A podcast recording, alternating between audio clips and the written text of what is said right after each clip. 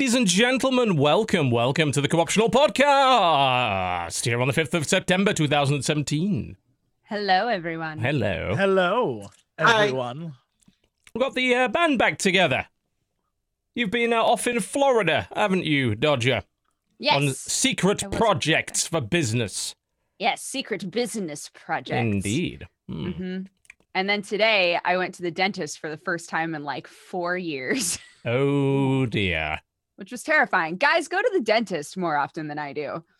Yeah, if you can afford to do that, uh, If you can afford to. that that's kind of the problem in the US. That's the Mm. big thing getting in the way of most people, as opposed to them just being lazy. It's quite expensive, and that's not good. yeah. Go I waited until I waited until one of my teeth was in excruciating pain to go. And that was a that was a a bad call on my part, but Yep. I How did, the waited. dentist, how did the dentist react? Because I imagine most dentists, I I have to deal with people who are like, "Oh yeah, I floss all the time," and they give you that look like you liar. but I didn't So- lie. I didn't lie. I went in there and she was like, "So, uh, do you feel any discomfort in your teeth?" And I was like, "One of my teeth hurts real fucking bad, and I know there are more cavities in there. So Hmm. just like, just give it to me straight." She was like, "Oh, okay." yeah, So I had Mhm. to have. I just. I think it was two out of four, at least, of my wisdom teeth were a fucking mess. One of them was cracked, and I was in excruciating pain. It took that long for me to go, and that was real dumb. Uh, so they just ripped them out, all four. Um, just I put me under, ripped them uh, out. Very solid and good relationship with my dentist and eye doctor. I see them way more than anyone else. It's a I- good thing. It's a very good thing. Yeah, I God, I when I when I was a kid, I had crazy teeth, y'all. I had like a tooth coming in like the back of my mouth. Yeah, it was wild. I had I had like braces twice. Oh yeah. Oh yeah. I, had the got- full face mask thing going on at some point. I had to wear it every Ooh, night. the headgear. Oh, yeah, man. that's Yeah. rough. That's rough. yeah. My biggest issue was grinding my teeth. My teeth are like really when whenever dentists look at my teeth, they're like, "Oh, you you definitely grind your teeth." Yeah. They yell at me because I have an underbite. They're like, put your teeth together. I'm like, okay, so put my teeth together. And they're like, no, uh, together. I'm like, what? They're like, your jaw, your lower jaw is pushed out more. I'm like, I'm not Well, trying to do this on purpose. noticed They're like, that, well, you should really stop. I'm like, what? That's not a very hard thing to notice. You did whatever your dentist is that can't figure that one out. You might want to, I don't know, change. Every dentist, every dentist I've Hmm. ever been to. I've been to many dentists, dentists, oral specialists. I have like a fake tooth. I got, I got. There was a period of my life where they drilled uh titanium bits. They're titanium bits in my mouth. Mhm. This is all fake, baby. This is yeah. I'm a mess. I'm a real mess.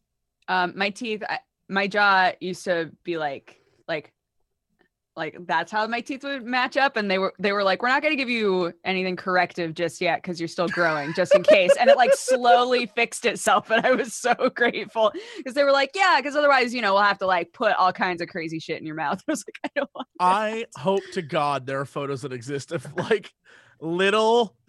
hey, it's me, Dodger. How's it going, everybody? Jesse, with your underbite, did they ever tell you about like the surgery where they're gonna like crack your jawbone, bring it up, staple in place, and wire your jaw shut for a month? Because that's what they told me. I was like, fuck it, I'm keeping the underbite. I don't give a fuck. No, they didn't like. They never. Yeah. It's never a thing where it's like, "Hello, everybody, I'm a wolf man." Like it's never that. But it's one of those things where every time the doctor was always like, "Okay, we need you to bite down on something for an X-ray or bite like whatever." It would. They'd always be like, "No, put your teeth together." I'm like, "I'm trying." They're, so I'd have to I'm like, doing my best. I have to like overbite. Uh, or- I don't know. I've had a lot of time with a dentist. Speaking of of things that are not related to gaming, can I talk about the fact that the napkins in this office are hilarious? yeah, to- they're Tom of These are- Finland napkins. They were sent to me from Finland. These are our napkins in the office. We have like a thousand of these. he's he's a homosexual icon, man. Tom of Finland. It's good to know. I every time I just look down, I'm like, man, I just need to. Oh, oh, yeah, we're good now. I love, I love. That, you know what? There's no condescension in their looks. They're like, you know what? Yeah, wipe that mouth. Wipe that mouth. Hey, The other, mouth. the because there are two different designs of the napkins, and one of them is a bit more uh, saucy than the other one. ah, well, good thing I didn't find that and decide to show it. I mean, if you had it, it's not like it would have been off brand for this show. Uh, you're right. You're right. Mm, Welcome to the Corruptional Podcast. We do occasionally talk about video games. Our revisiting host is today the one and only Quill18, who does uh, mucho strategy and all that kind of thing, and is wondering again what the hell he got himself into. But he has no experience. Well, he has some experience with this show now, so he has no excuse this time around. He knew what was going to happen. So I don't have any sympathy for you anymore. Quill, welcome to the show. Oh, thank you very much. And yeah, it's you know, it's the non-gaming talk that I think draws me back. Really? Yeah. There we go. There we go. uh, That's how we get them. That's how we get them every time. Yeah, I did wonder. I did wonder about that. How many people are bothered by that and how many are not? I'm, I'm hoping, obviously, not too many, because that would suck for us and everybody else concerned. But hey, I guess it gives people. Here's the thing, right? It's beneficial. It gives people time to ease into the show. Like if they're late to the live broadcast, they have missed nothing of value. So you know, it's good to start that way. It's, they uh, show up an hour later and we're still talking about movies, and they're like, value. "Thank God." I didn't miss anything. They are I here for our miss hot shit. takes on the Jurassic Park franchise, and that's good. Yeah. But we do talk about video games from time to time. We will be talking about the games that we've been playing this week. That usually takes up the first two hours or so of the show. Last half an hour of the show will be releases, what we have picked out from the unholy pile of arse that constitutes the Steam release list. And of course, we'll do a little bit of news here and there. Have any companies screwed up this week? Oh, and how? Yeah, they certainly we'll have. find out. Yes, we'll certainly be mentioning things like that. That will definitely come up at some point, no doubt, in the not too distant future. So, without further ado, let us begin, as we always do, by talking about the games that we have been playing this week. I'm going to toss it right over to Quill to start us off. What you got? What's been going on? What You got Quill. Well, when you contacted me yesterday about coming on the show and you said we should talk about XCOM, Yeah. I spent all yesterday and this Oof. morning playing Yeah, a shit yeah. ton for the chosen. And holy crap. First off, I gotta say, the price, I mean, it's like 55 Canadian pesos for this thing. But good Ca- hang on, Canadian pesos. That. Yeah. Mhm. Uh, the dollar's been fluctuating a lot. So Oh, okay. that, Right, that yeah. makes sense. Right. yeah. it's all right. I get paid in American Canada and Mexico have been talking for a while about this. Yeah, I I can totally understand why, but yeah, the, the, what about the price though? So you think is it is the price right in your opinion? It's it's hard to say. It's one of those things. How do you ever justify a price? It's going to depend on different people. Absolutely. Is this possibly the definitive iteration of XCOM? Yeah, I think maybe. It's Uh-huh. so good. There's so much density of stuff, not just in terms of like fixed gameplay um, and you know extra UI niceties and things like that, but like extra depth of squad management and the the new story mechanics with the freaking the, the factions and the chosen. Yes. Holy shit, really good. Yeah, the Chosen are basically an implementation of sorts of the Nemesis system to some extent, and giving you that consistent antagonist that gets better as you do and that constantly taunts you and has. There's a lot of lines. Like, uh, uh, something really cool I noticed when I was watching Strippin stream. The Chosen recognized one of the DLC weapons and made a comment on it, which I thought was pretty neat because he was using the uh, the axes, I think, from the Alien Hunters DLC, and I was like, "Ah, a weapon of that craftsmanship must have been made as blah blah blah." I was like, that's neat. That's a nice little bit of detail. Adds a little bit of character, and I already genuinely hate the first Chosen. I I I despise. I got the assassin, the sort of invisible ninja stabby stabby lady, as my first chosen. She is a dick. Oh my god, what an ass! I, I don't know if the weaknesses vary, but in my game, like she's vulnerable to explosions, which She sounds like it'd be easy to take out with grenades. Except every time I face her, I'm on one of the goddamn lost maps, Yeah, so I just keep getting swarmed. But the intensity is very high. Like you've got the sort of time mechanic we're trying to push through. You've got these crazy hordes of Lost where you're just like shooting five of them in a single round with a single character, which feels really badass. And then yeah. the crazy assassin that that shows up and breaks all the game rules. I don't know. It's it can be very frustrating playing at higher difficulty, but um, but it's very cool. it's cool. Yeah. Yeah, it's the the price argument to me is when people describe this as XCOM 3, it could have very easily been a sequel. Had they released all of this as a sequel, I would not have objected to that fact. or standalone expansion kind of thing. But you need to buy the base game first. You do, you, you do. It's it is a bit of a shame that this is not a standalone. Like I think uh, making it an expandalone, as they call it, I think would have been a good way to do things. But when we look at it, this is an expansion in the old school sense of the word. This is not DLC. This is a full on we're talking fucking level of Frozen Throne expansion.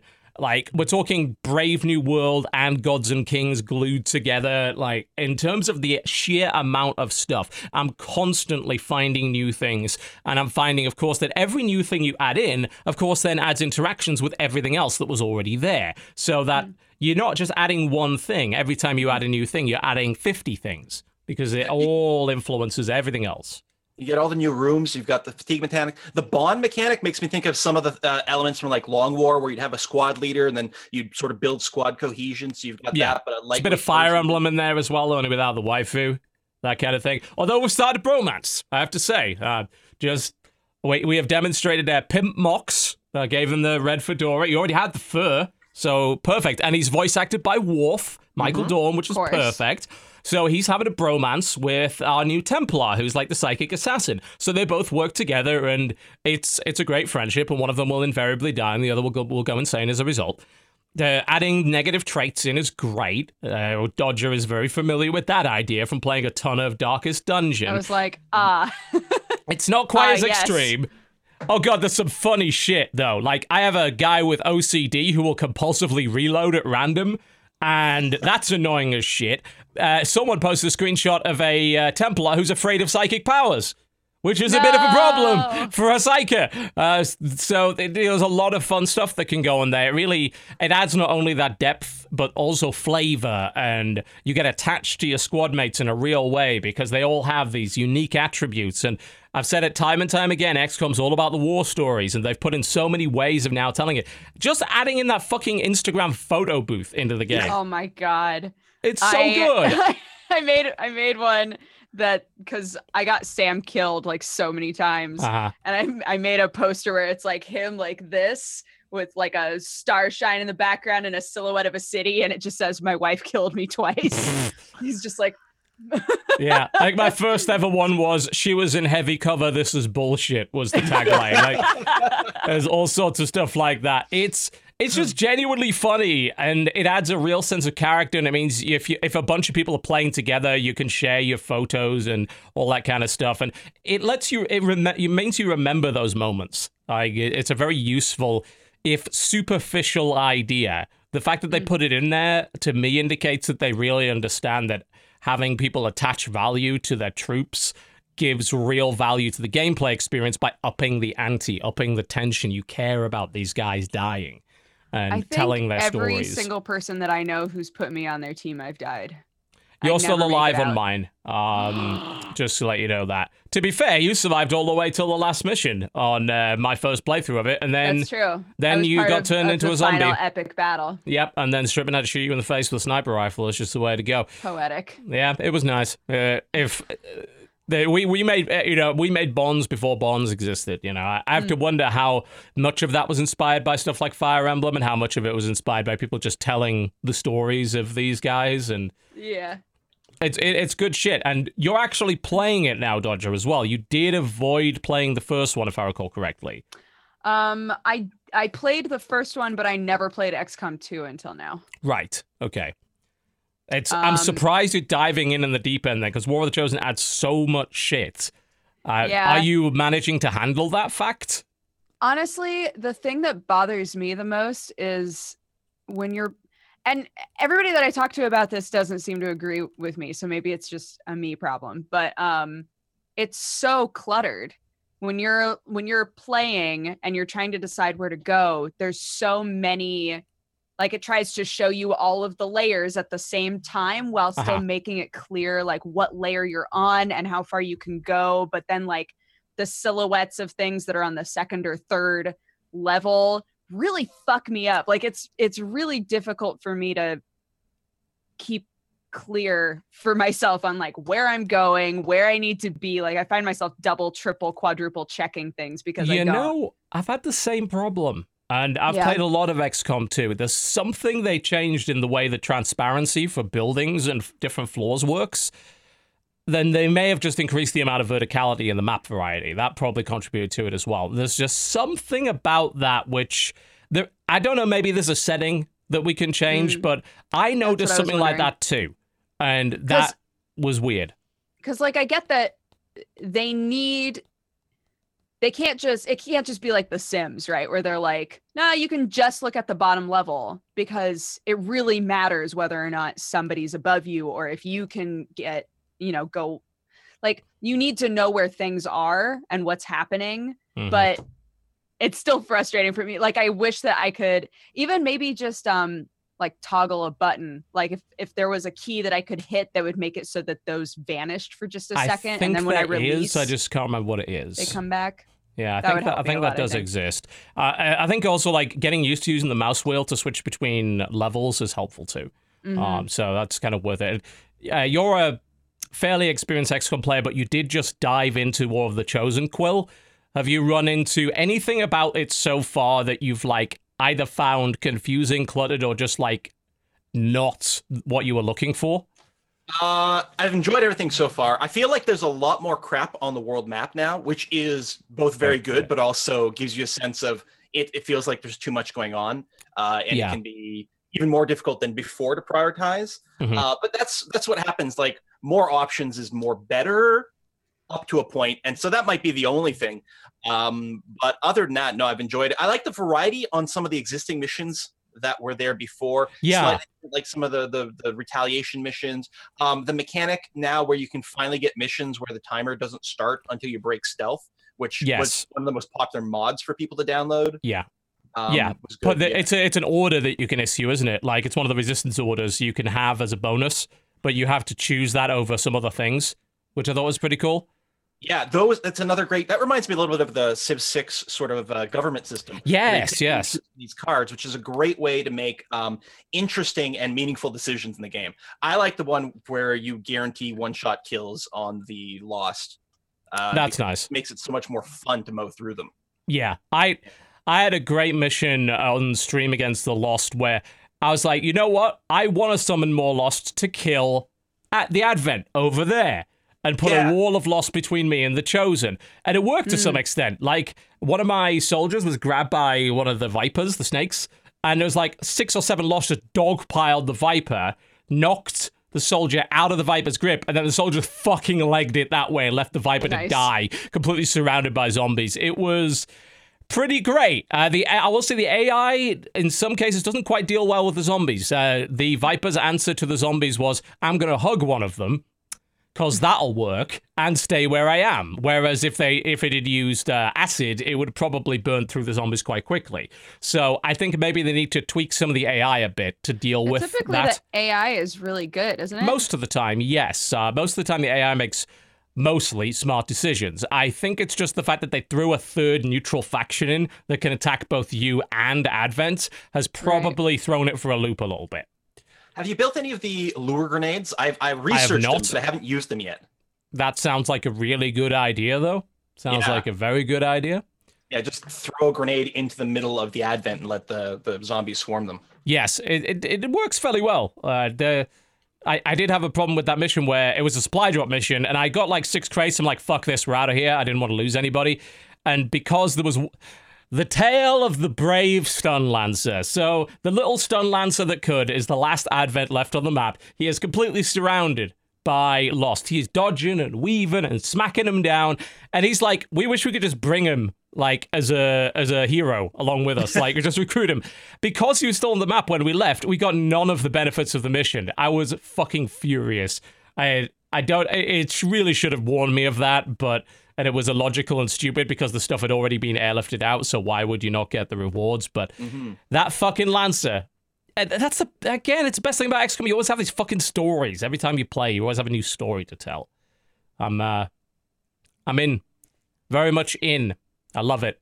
It's good stuff. I'm glad Yeah, people are enjoying a it. similar thing sort of happened with uh, XCOM 1, where the expansion became no, no, you just want to play with this right from the start. That might not apply to War of the Chosen. I don't think it if does. you haven't played it, it might be too much stuff. Mhm. Although it adds some interesting extra context to the story. Yeah, I personally think if you've never played XCOM 2 before, you should not jump in with War of the Chosen. Do at least one short, easy run with the first one, and then go into it. Because War of the Chosen adds a shit ton of new stuff. It's. I overwhelming. I mean, I can't even tell. I can't even tell what is War of the Chosen and what isn't because I haven't played XCOM 2 aside from War of the Chosen. Yeah. So Well, I mean, you're you're handling it, so it sounds like you're fine with it. But personally, I would be recommending to new players not to go in with that first. right. I think it is with the- advanced. With the struggles that I have had, the idea of maybe just going back and playing regular XCOM 2 first is appealing to me. Maybe it depends how far you've got into it. Like, if you're only a few hours in, maybe go back and do yeah, I'm not vanilla. super far. Uh, yeah, maybe go back and do vanilla I- with the DLC and then hit War of the Chosen afterwards. Yeah, I beat Invisible Stabby Bitch, and I think that's the last thing that I've done. Okay. Well, you might you might be relatively uh, far enough in anyway um, to not justify it. You've probably got the hang of it now. Just be ready to lose. Like it's okay to lose at a run. Yeah. So it's it's maybe worth a shot. I think if you if you're this far in, just keep going. Mm. Um, I I just think it heaps a lot of mechanics on you very early on, all at once, and I think that's more of a we want to make sure that people are interested enough in this, um, who have played the original to want to play it again. Sometimes I feel like an expansion doesn't give you that feeling. I think this one absolutely does because it layers Yeah. it on thick with the new stuff. Um, I think that that's uh, how they wound up thinking about it with Darkest Dungeon too. When they made Crimson Court, they wanted to make sure that it it added more than just a new area. That it added like new ways to think about the game in general. Yes. general.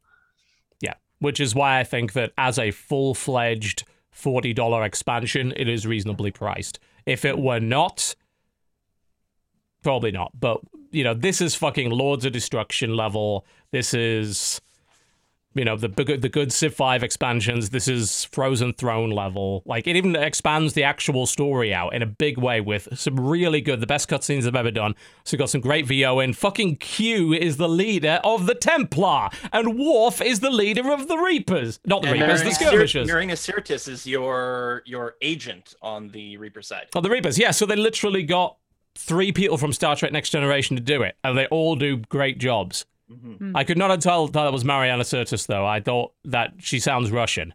Uh, but Dude, hey, The second that I can't remember his name in the game, the second that Worf started talking, I was like, yeah. that, that sounds so much like Worf. And Yeah. then a bunch of people in chat were like, it is, it is. and I Yeah. was like, oh, sick. yeah, that makes me think like Firaxis are just like, how many Star Trek actors can we get in just because we want to nerd out a bunch? Apparently, uh, Riker, uh, Jonathan Frakes, is also the leader of the Reapers. So there you I go. think there are supposed to be five voices. I don't know who the fourth one is. Uh, and the, part- uh, the actress who played Tasha Yar p- might be in it as well. Oh no shit. That's very cool. Yep. Uh, it is excellent, in my opinion, so far. I haven't run into anything other than what you mentioned about the screen getting a bit cluttered and getting confusing on multiple vertical Yeah. levels. Uh, I haven't run into anything personally that has fucked with me. There's been a couple of bugs here and there. Nothing major. Load times are so much better now. Performance is so much better now. It's excellent. It's really, really good. Yeah, very much. So, Um, sorry, go ahead.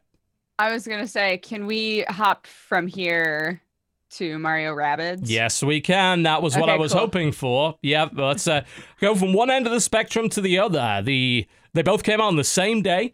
They're both obviously turn-based tactics games. Both otherwise could not be more different if they tried. they both take themselves very seriously. Of course they do. Absolutely. Jesse, you have not played XCOM, as I can tell by the 20 minutes of silence, but you have played Rabbids? No? Cool. No. If you just want to chill for the next 20 minutes, that's fine. Dodger, you've Yeah, played I- Rabbids? I, haven't. Played Rabbids. no. God, da- so you introduced the topic that you didn't know anything about and you just because want I us to want talk to hear about. about it. Okay. Quill, have you played Rabbids? Is that available on a PC? For fuck's sake. Right. Okay, I guess I'm the TV, one. how do you feel about Rabbids? All Tell me right. Apparently, I'm the only. How am I the only person that played this in an office with Gerard living in it? How am I the only fucking person that's played this? Oh this my game? God. If you want, We've can we've been overhearing uh, Yeah, him talking about it in a very serious tone, which is pretty hilarious. Hey, you want to swap uh, Jesse out for Gerard? I'm fine with that. You bring him in here. You- yeah, you're going to be useless anyway. Go get him. No, you have to stay. Jesse can leave. At least one of you is not getting out of this. I really want to hear about it, so I'm not yeah, going I will talk to you about it from sort of the perspective of somebody that's very much into XCOM and how hmm. I think it's a very complementary experience to XCOM and how it just being simpler in many ways doesn't make it worse. It does not. He's busy, not isn't around. he? All right, fine. I will deal He's with it. not around at all. Yep. I, I, look. I've seen stuff. It looks fun. it it does. not only does it looks fun, it plays fun, and it sounds fun too. So, the best way to explain it is that yeah, it's a cover-based tactics game, a bit like XCOM. It's got a very similar set of uh, systems whereby you have two actions. You can shoot and move, or move and shoot, kind of in that order, and you can also use a special action and a couple of other things every now and again. Uh, it, what's interesting about it is that they took the to hit system and they simplified the whole fucking thing down. There are only three different chances to hit 0%, 50%, and 100%. If you flank an enemy, it's a 100% chance to hit. If they're out of cover, it's a 100% chance to hit. You can't miss. Damage varies, but chance to hit does not. If they Cool. are in light cover, it's a 50 50. If they're in heavy cover, you can't hit them, but you can shoot the cover, which will damage it. So, depending on what weapons you've got, you can break the cover down. So, the game is very focused on movement. So, you are going to have a lot more mobility than games like XCOM. Hunkering down and going to Overwatch, not a thing. Mario has an Overwatch ability called Hero Sight, and so does Luigi, by the way, called Steely Stare. Love it. Literally, his Death Stare is now an ability, which is Uh-huh. perfect. I try to find uh, any Rabbids footage that won't get me copyright claimed by Nintendo, a bunch of bastards. Uh, there's probably some somewhere I can use, but hey, the game is very mobile. So, for instance, when you move, you have a slide attack. So you can move onto an enemy, slide them, and then run off and take cover somewhere else. You can also. Now, apparently, everyone's saying, nope, don't put it up. Right, can't put it up. Blame Nintendo. I'm not gonna. Okay. I'm not paying them money for that shit. Anyway, you can jump on somebody and they can give you a boost to throw you through the air. If you combo it with Mario, who when he gets his first ability, he can jump on people's heads. You know, it's Mario themed, so you get extra damage for that. And then, of course, you take your shot, and you can do it in any order you want. And there's a lot of movement. Like a lot of the levels have uh, pipes that you can go through that get you the other side of the level. It is absolutely not a game about hunkering down and taking a lot of cover because flanking is real easy. Like a lot of enemies have a lot of movement. They're probably going to flank you. If you can avoid it, that's great. High ground is useful. You do more damage up there, um, but you're still going to have the same hit chance. But it's the comp. Yes, Jesse. What is the ratio of Peach to Rabbids Peach? I Well- asked this as a Rabbids Peach fan. I'll play the game if I can play as a lot of Rabbids Peach. I have Rabbid's Peach in my party, and I have no reason to remove her. She's you start with her, and All I right, think good. you All right, have we're to good. have you have to have one rabbit character. go. In your party of three at all times. Right there. Rabbids Peach is Yeah.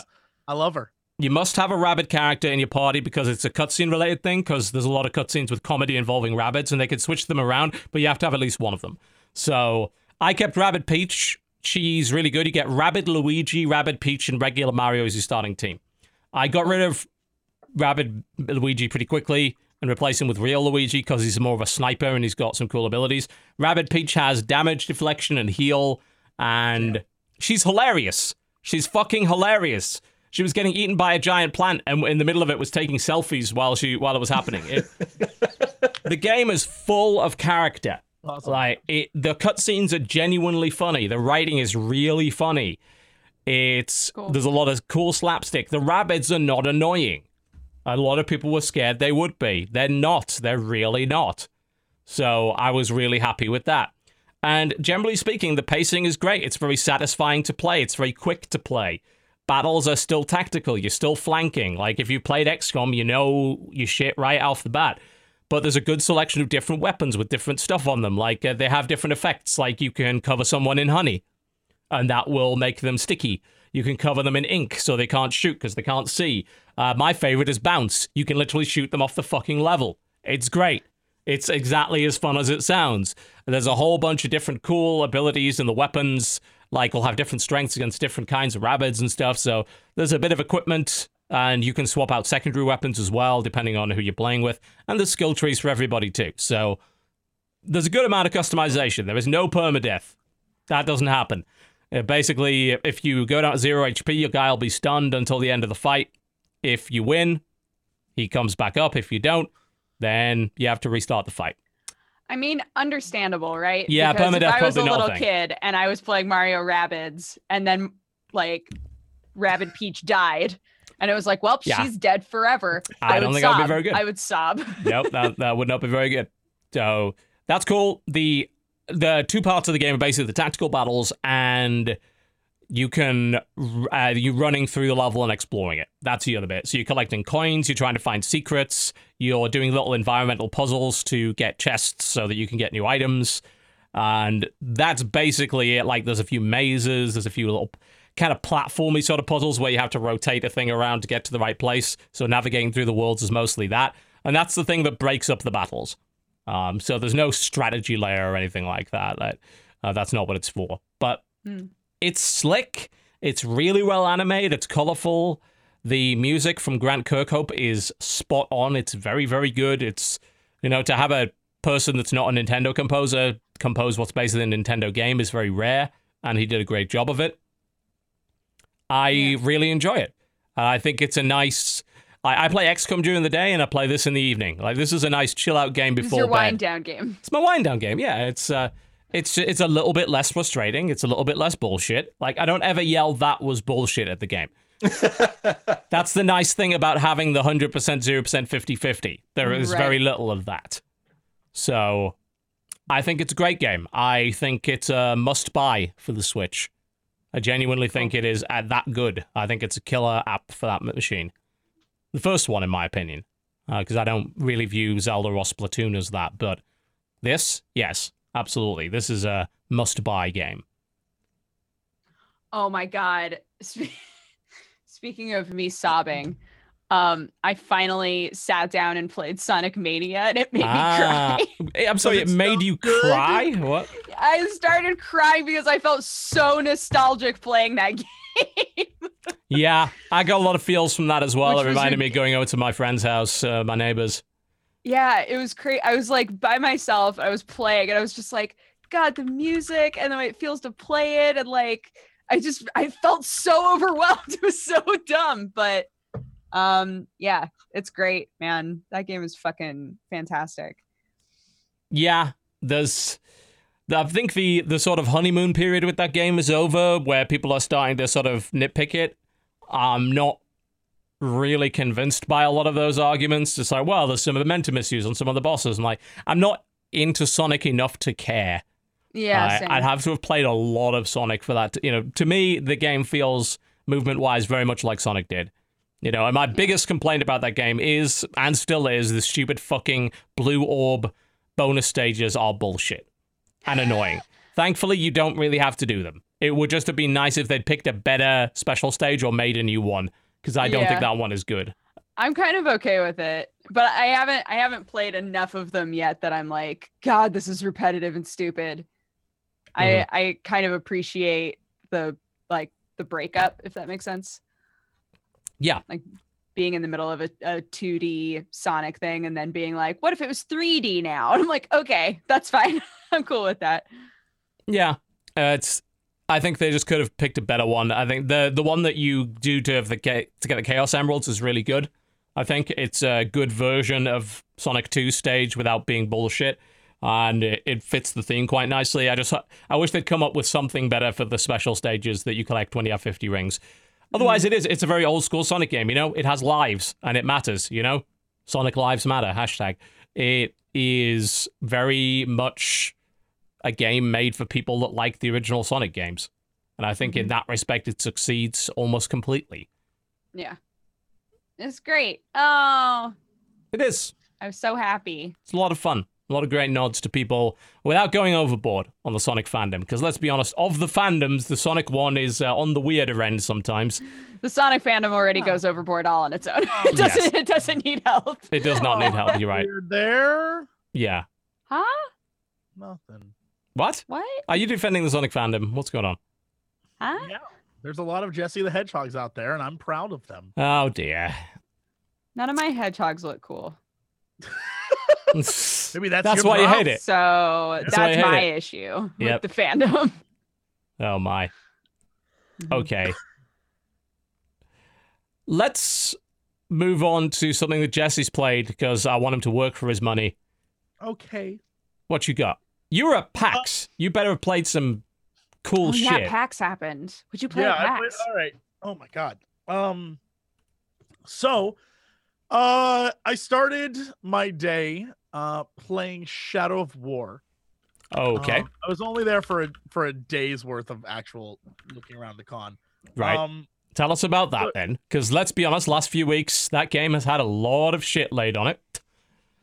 Uh, I, yeah. Uh, here's, I think, the biggest thing that I think everyone's going to agree on: the actual stuff you do in Shadow of War is a shit ton of fun, but all the stuff they've thrown onto it makes it a game where you it you're it, you, it's very hard to support the things they do. Uh, yes, especially Like- this week. Yeah, especially the day I went to go uh play was the day I saw that video that was like, "Hey, one of our devs died and we're going to do this thing for for him and put him in the game, but by the way, ha- like the vast majority of the world and only up to a certain amount we're actually going to give to his family. Everything else goes to the company." It's like, That was not a fun video to make. yeah. how do you do like how do you do a thing How like do you that? fuck WB? that up? Yeah. So, needless to say, the actual game itself um, is very, very similar to uh, the first in core gameplay mechanics, except they've added new things. So now each region region has a new fort, and what you do is you can take over these giant forts, and each fort is based off of like the orcs that live there. And so, uh, my play session was about. the guy's like, "Well, your objective is you want to take this fort." I was like, "Okay." He's like, "You can go do any anything you want to do. You can do, and we'll make that happen." but that's the objective. So I went around and like mind controlled orcs and shit and got them all on my side. And then you this time um both the orcs and you have uh you know as you level up you had like I'm going to select this skill. Now there's sub branches for each skill. Nice. So uh there's there's you know if you want to mount things and you want to quick mount things, Oh, you know you want to mount some things. you can you can do that. Too easy. and but then under that there's like giant dragons you can ride now or caragors or whatever the hell uh, trolls and you can mount whatever you want now. And uh they're wild like wyvern beasts that fly around that you can if you shoot them enough and hurt them enough they're like oh i'm so broken. You can jump on them and control them and like spit fire down at orcs and it's pretty great.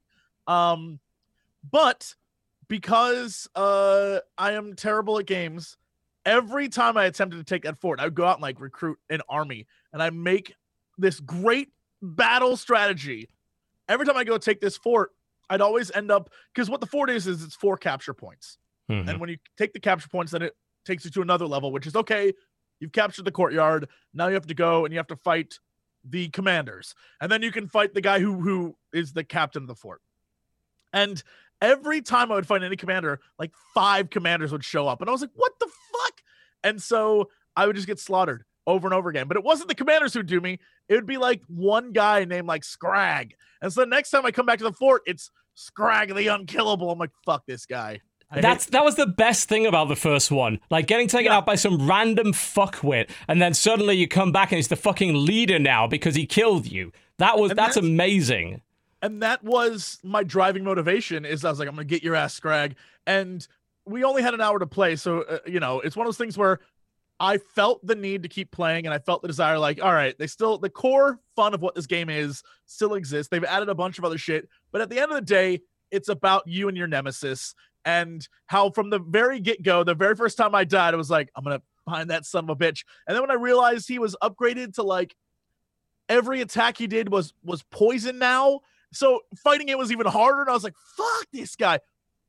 It was cool. It was cool. I hate that everything else they've done to the game makes it one of those things where it's like how do you support something that you know you'll enjoy Yeah. at the same time it, it business wise has done a lot of shitty things It's abhorrent at this point. The the shit, you know, and how they've handled this charity thing is disgusting.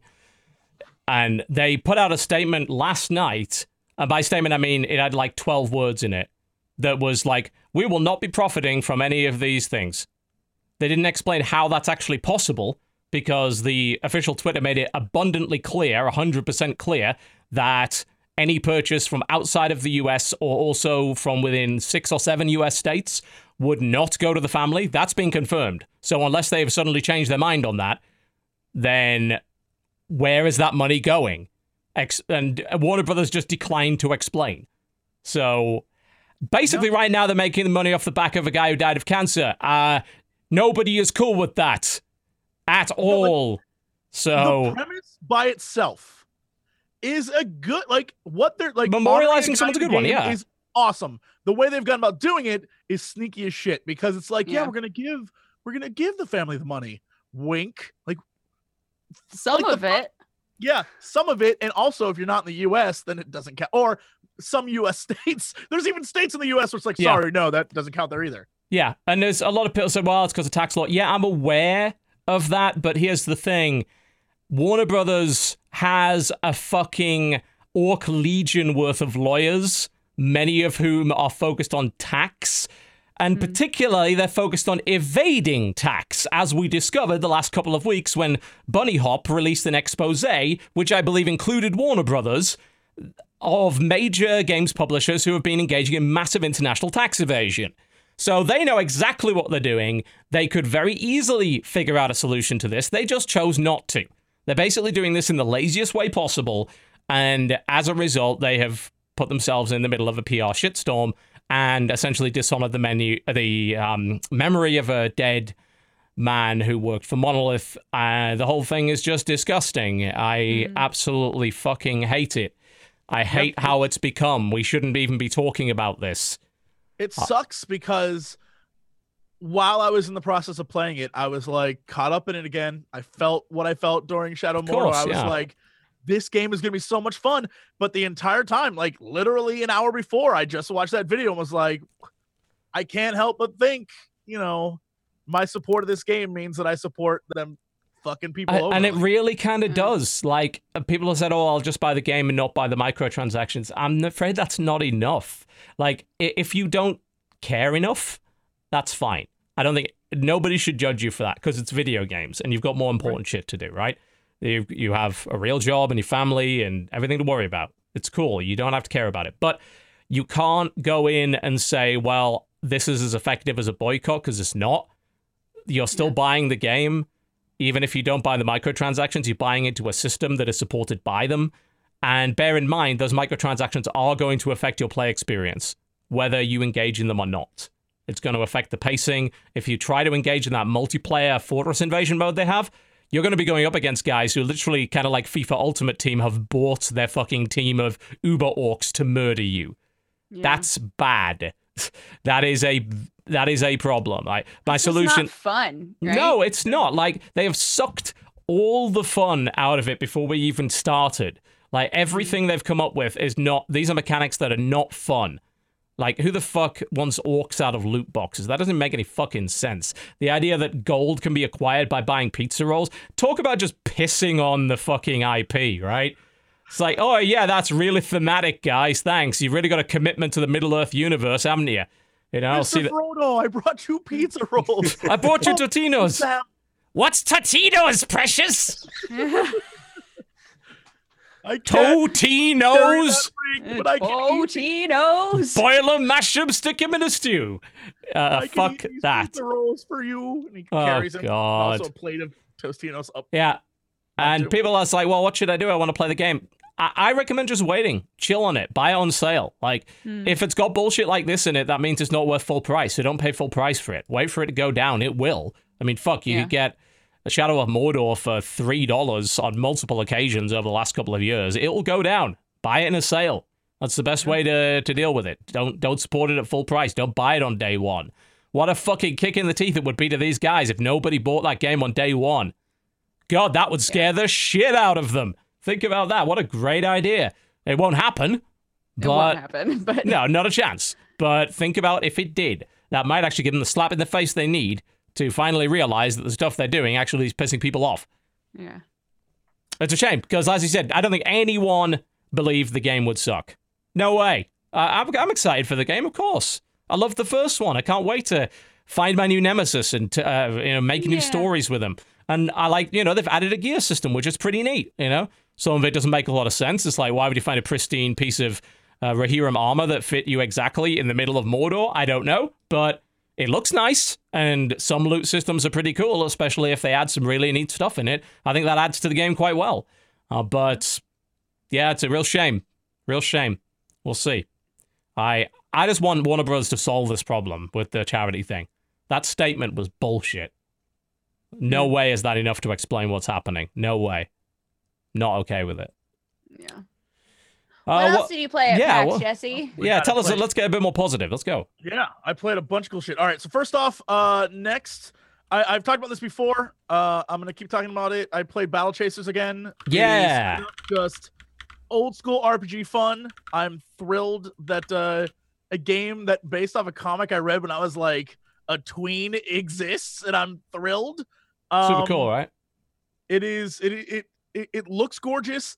It plays like a straight up old school JRPG because that's sort of the the conceit of the comic and the conceit of the world is that that's what it is. It is like a an American take on the JRPG. On a JRPG. Yeah. Yeah. Very American art style, I've noticed.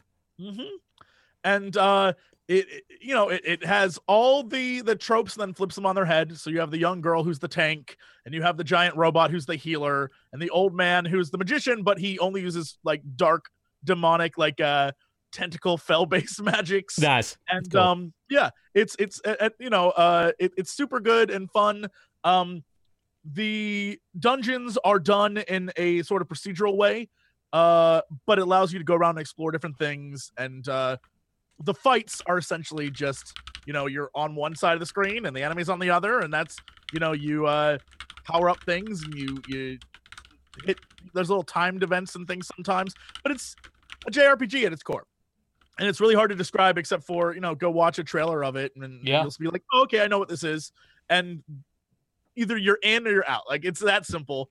Um but everything i've played so far is a ton of fun and i've been waiting for this game for a while so i am super on board and uh it every time i play it, it i get a little more hype so we are slowly uh getting there and hopefully this game will be out soon uh next on my list was monster hunter World, I assume. monster hunter world yes Okay. How is Um, it? it was super super fun uh so the i was lucky enough that i had one of the capcom like reps with me and so she was like i'm gonna get you in here and we're gonna play with uh three like randos and um you you are like we'll i'll show you like cool things to do and try to teach you some fun tricks. And so the way it works i'm sure if you've seen the demos before or all the trailers before is um you are hunting monsters while uh uh god it's me describing monster hunter. Fuck everyone should know the premise of monster hunter now. You're hunting monsters.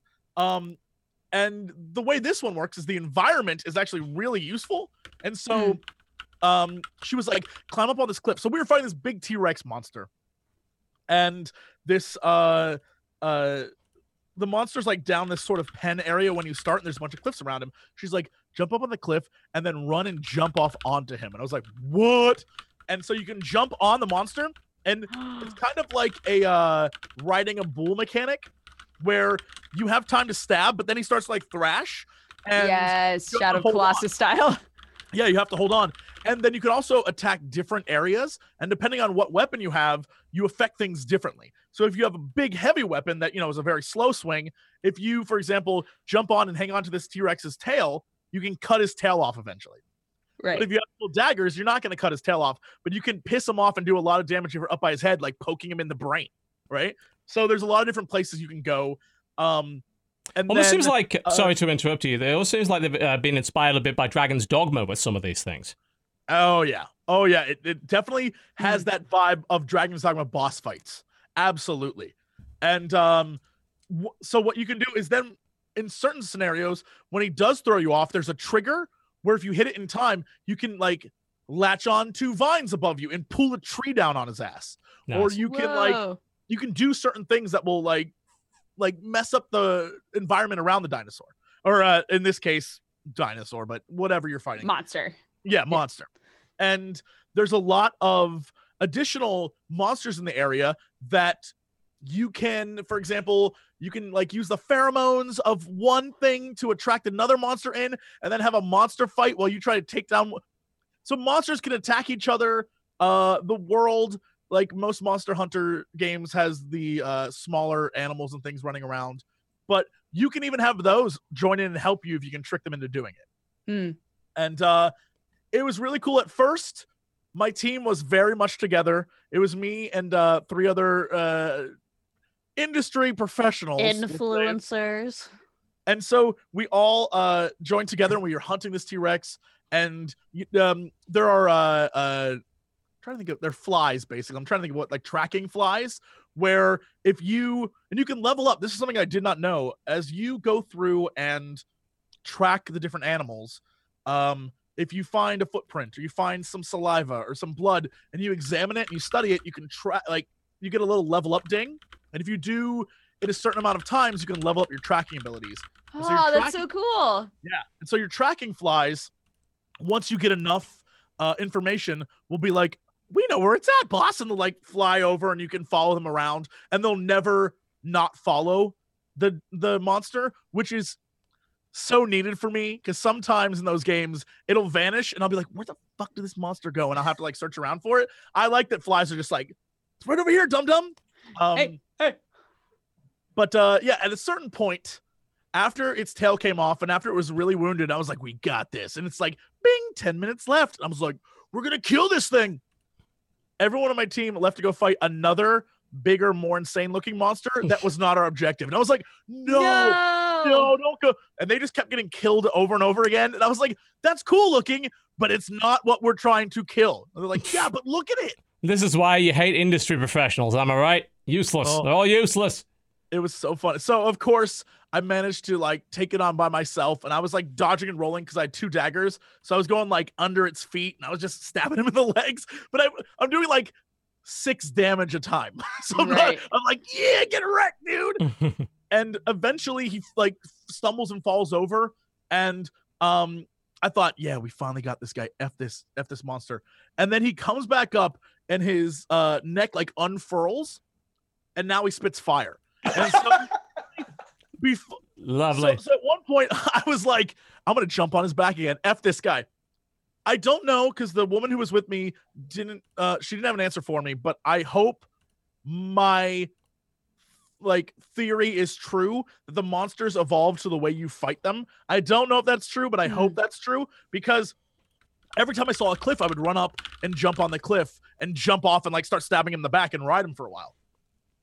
At a certain point, when he learned to breathe fire, or when he finally started breathing fire, I ran up to a cliff, went to go jump, and he literally did a 180 turn and shot me with a fireball and instantly like knocked my ass off the cliff. I was like, "What just awesome. that?" It was awesome. So that was a ton of fun. Uh, we totally failed because uh, another monster. Good news, another monster was down to half life at some point.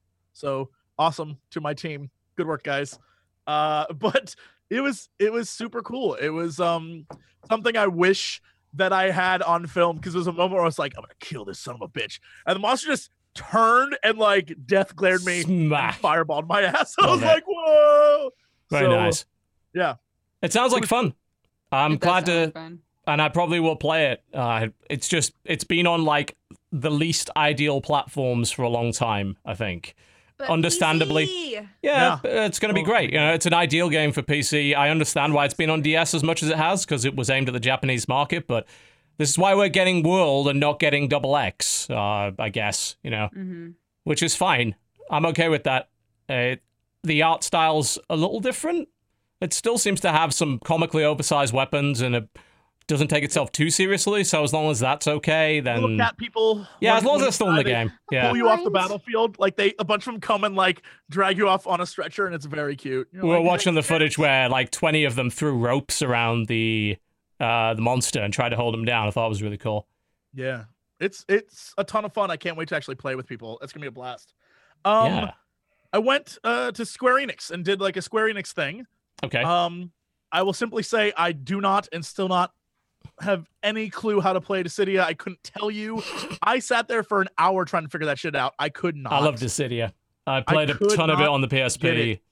I I was like looking at the controls, like what the fuck. So I gave up With on Dan that. Fun spell Uh, it I played the Secret of Mana remake, which. Okay. is How is it? It looks incredible. I have two glaring issues. One, the voice acting has no like it's a game that it's like the first time you heard someone voice act Cloud. It's you spent so many years with that character that you're Mhm. like In the head. sound like that. Yeah. Yeah. And So that bugged me. But the glaring issue that I found, the one that really pissed me off, was in uh Secret of Mana original. It's SNES. It's that like sort of kind of top down view. When you attack, you have three basic attacks. You have a poke, you have a slash, and you have a jump attack, right? And it's like this jump, but it's you don't control that. It just does it because it's like a flourish of the basic attack. It does the same thing in this game, except this is a 2.5D view kind of deal. And so when you do the jump attack slash, there's a chance you'll just straight up miss an enemy. And it's not because like it's right there. It's like wounded and hurt, and you'll do like a I'm gonna finish you, and you'll just miss. And I'm like, boy, do I hope they fix that for launch because that shit yeah. Level one level it's not like you missed because of your chance to hit or something like that it's just straight up your sword did not connect with the enemy because you had to do a little flourish attack Right. I mean, that sounds that's going to get fixed. Like the It game's not to. out till 2018. That's to. getting fixed. oof that was rough but um the first boss fight the one well, I think everyone knows once you get the sword and then you go back town and then they're like oh you're in trouble now and then the whole like the floor opens up and you fight like your first monster underground Yeah. that shit um was super fun. That was it it felt more like a modern boss fight because you can move and duck and dodge and weave uh through his attacks than it did like back in the SNES day uh, you know because it's just felt better. Um so there's a lot to hope for for that game. I hope it's amazing but uh we'll see. There was a lot of problems that i had that i was like mm, i hope this gets fixed. And then i played um lost One last Sphere, game before we go to a game? break. Uh, Lost Fear, did you say? Yes, is that? Oh my god, is that the name of it? Yeah, Lost Fear. Okay. Um, it is the uh, I believe so. Yeah, it's Tokyo RPG Factory. It's their follow up to I'm Setsuna. Um, it plays almost the exact same way as I'm Setsuna. So Okay. if you loved that game, which I did, you're gonna love this one. The premise is, Sure, it's called Lost Fear. I can't find a single piece of footage on this game. uh, yeah, it's S P H E A R. Oh, Lost Sphere, not Lost Fear. Okay, Lost Sphere. right. Right. Okay. Um, it is the premise is simply that uh parts of your world are disappearing into this weird white glow and uh you're trying to figure out why. I mean that's it's like your general RPG like something terrible's happening and only we because we weren't there at the time can figure it out. We Right. have to save all of our friends. Uh, it has all the tropes of the main characters like, man, I don't know if I can do this. And his best friend is this girl with like two big gauntlets who does not give a fuck. And then the third guy is the kid who's like, I'm so hungry, I'm gonna pass out. And that is it's the it's the anime trope. Classic. Classic. Yeah. But I don't care. I love it. It's super good. Uh, I played that I think the longest because I was super into it, so I'm ready for that.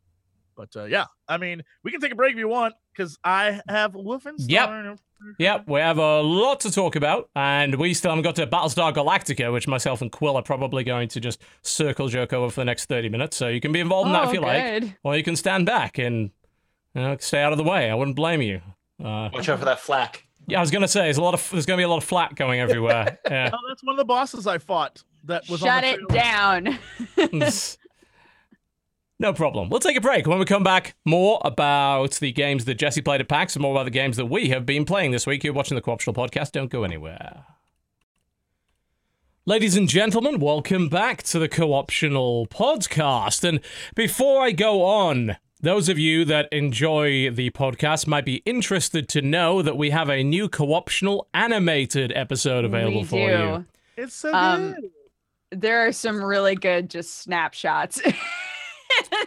that. There's some very, very good stuff in it. Our artist has really outdone himself on this one. It looks great, as you can see at least a bit on the screen. It's called the Amoeba, Amoeba, Amoebocalypse, Amoebocalypse, is something along those lines. Yeah. You might want to go watch it. Maybe during like the next break if you happen to be watching live. Go now if you want. There'll probably be nothing good said in the next three minutes anyway, but Wow. it's pretty great. I what I would like to do is give a very quick plug to this fellow's Patreon. As uh, this is Patreon funded, we basically pay him a bunch of money ourselves, and anything extra he earns for the cartoon comes from generous donations from you lot. It's patreon.com slash co-optional animation. Patreon.com slash co-optional animation. If you want to toss a dollar his way, he only gets paid every time he makes a cartoon, so it's not monthly or anything. So if you'd love to do that, would very much appreciate that. Thank you. Hmm. Cool. Well, I have the rest of this Americone Dream slice that I wish to eat. So, since we were able to give Br- Jesse a break for the first half an hour of the show, tell us a little bit more about something you want to talk about at PAX, like something along along the lines of Wolfenstein, let's talk Wolfenstein. maybe? Okay. Yes. Straight up, best thing I played there, hands down. It won the show. It was so much fun. Let me set the stage. Of course, because they're going with the theme and they continue to do so. The uh area for Wolfenstein was set up like a diner, like a diner Cute. from the trailers. Uh, and they gave milkshakes to everyone who played the demo. Cute. I know. And so uh the actual demo itself had a lot of cuts in it. I think because they're either one trying to make it so more people can see it because there was a you knew they were cutting out either extreme violence or a spoiler scene. But the overall gist of what you're doing was playing the beginning of the game. And uh if you haven't beaten the last Wolfenstein, uh, spoilers abounds, you're hurt when you start. And uh you are on a sub that is being hijacked by Nazis and you have just woken up from a coma and BJ Blazkowicz spends the opening of this game murdering Nazis in a wheelchair and it is the single craziest thing I've ever done because what it does immediately is say to you you can't use stairs so you need to find creative ways to get through this level which opens up the fact that for the rest of the game you're not just gonna be running around on walkways and platforms and stairs. There's other better ways to get around. And I think that was a really cool thing they added to the very beginning, which is like, hey, dum dum, there's fun things you can do in this game besides just like shooting dudes. Right. Um, but uh, it was essentially you slowly wheeling in a wheelchair with a machine gun hidden under your leg. And uh, the, every time, every once in a while, you come across a bunch of Nazis, be like, "Oh, look at him! Oh, he's so enfeebled," and you just like gun them down. It felt so good. You're just like, yeah.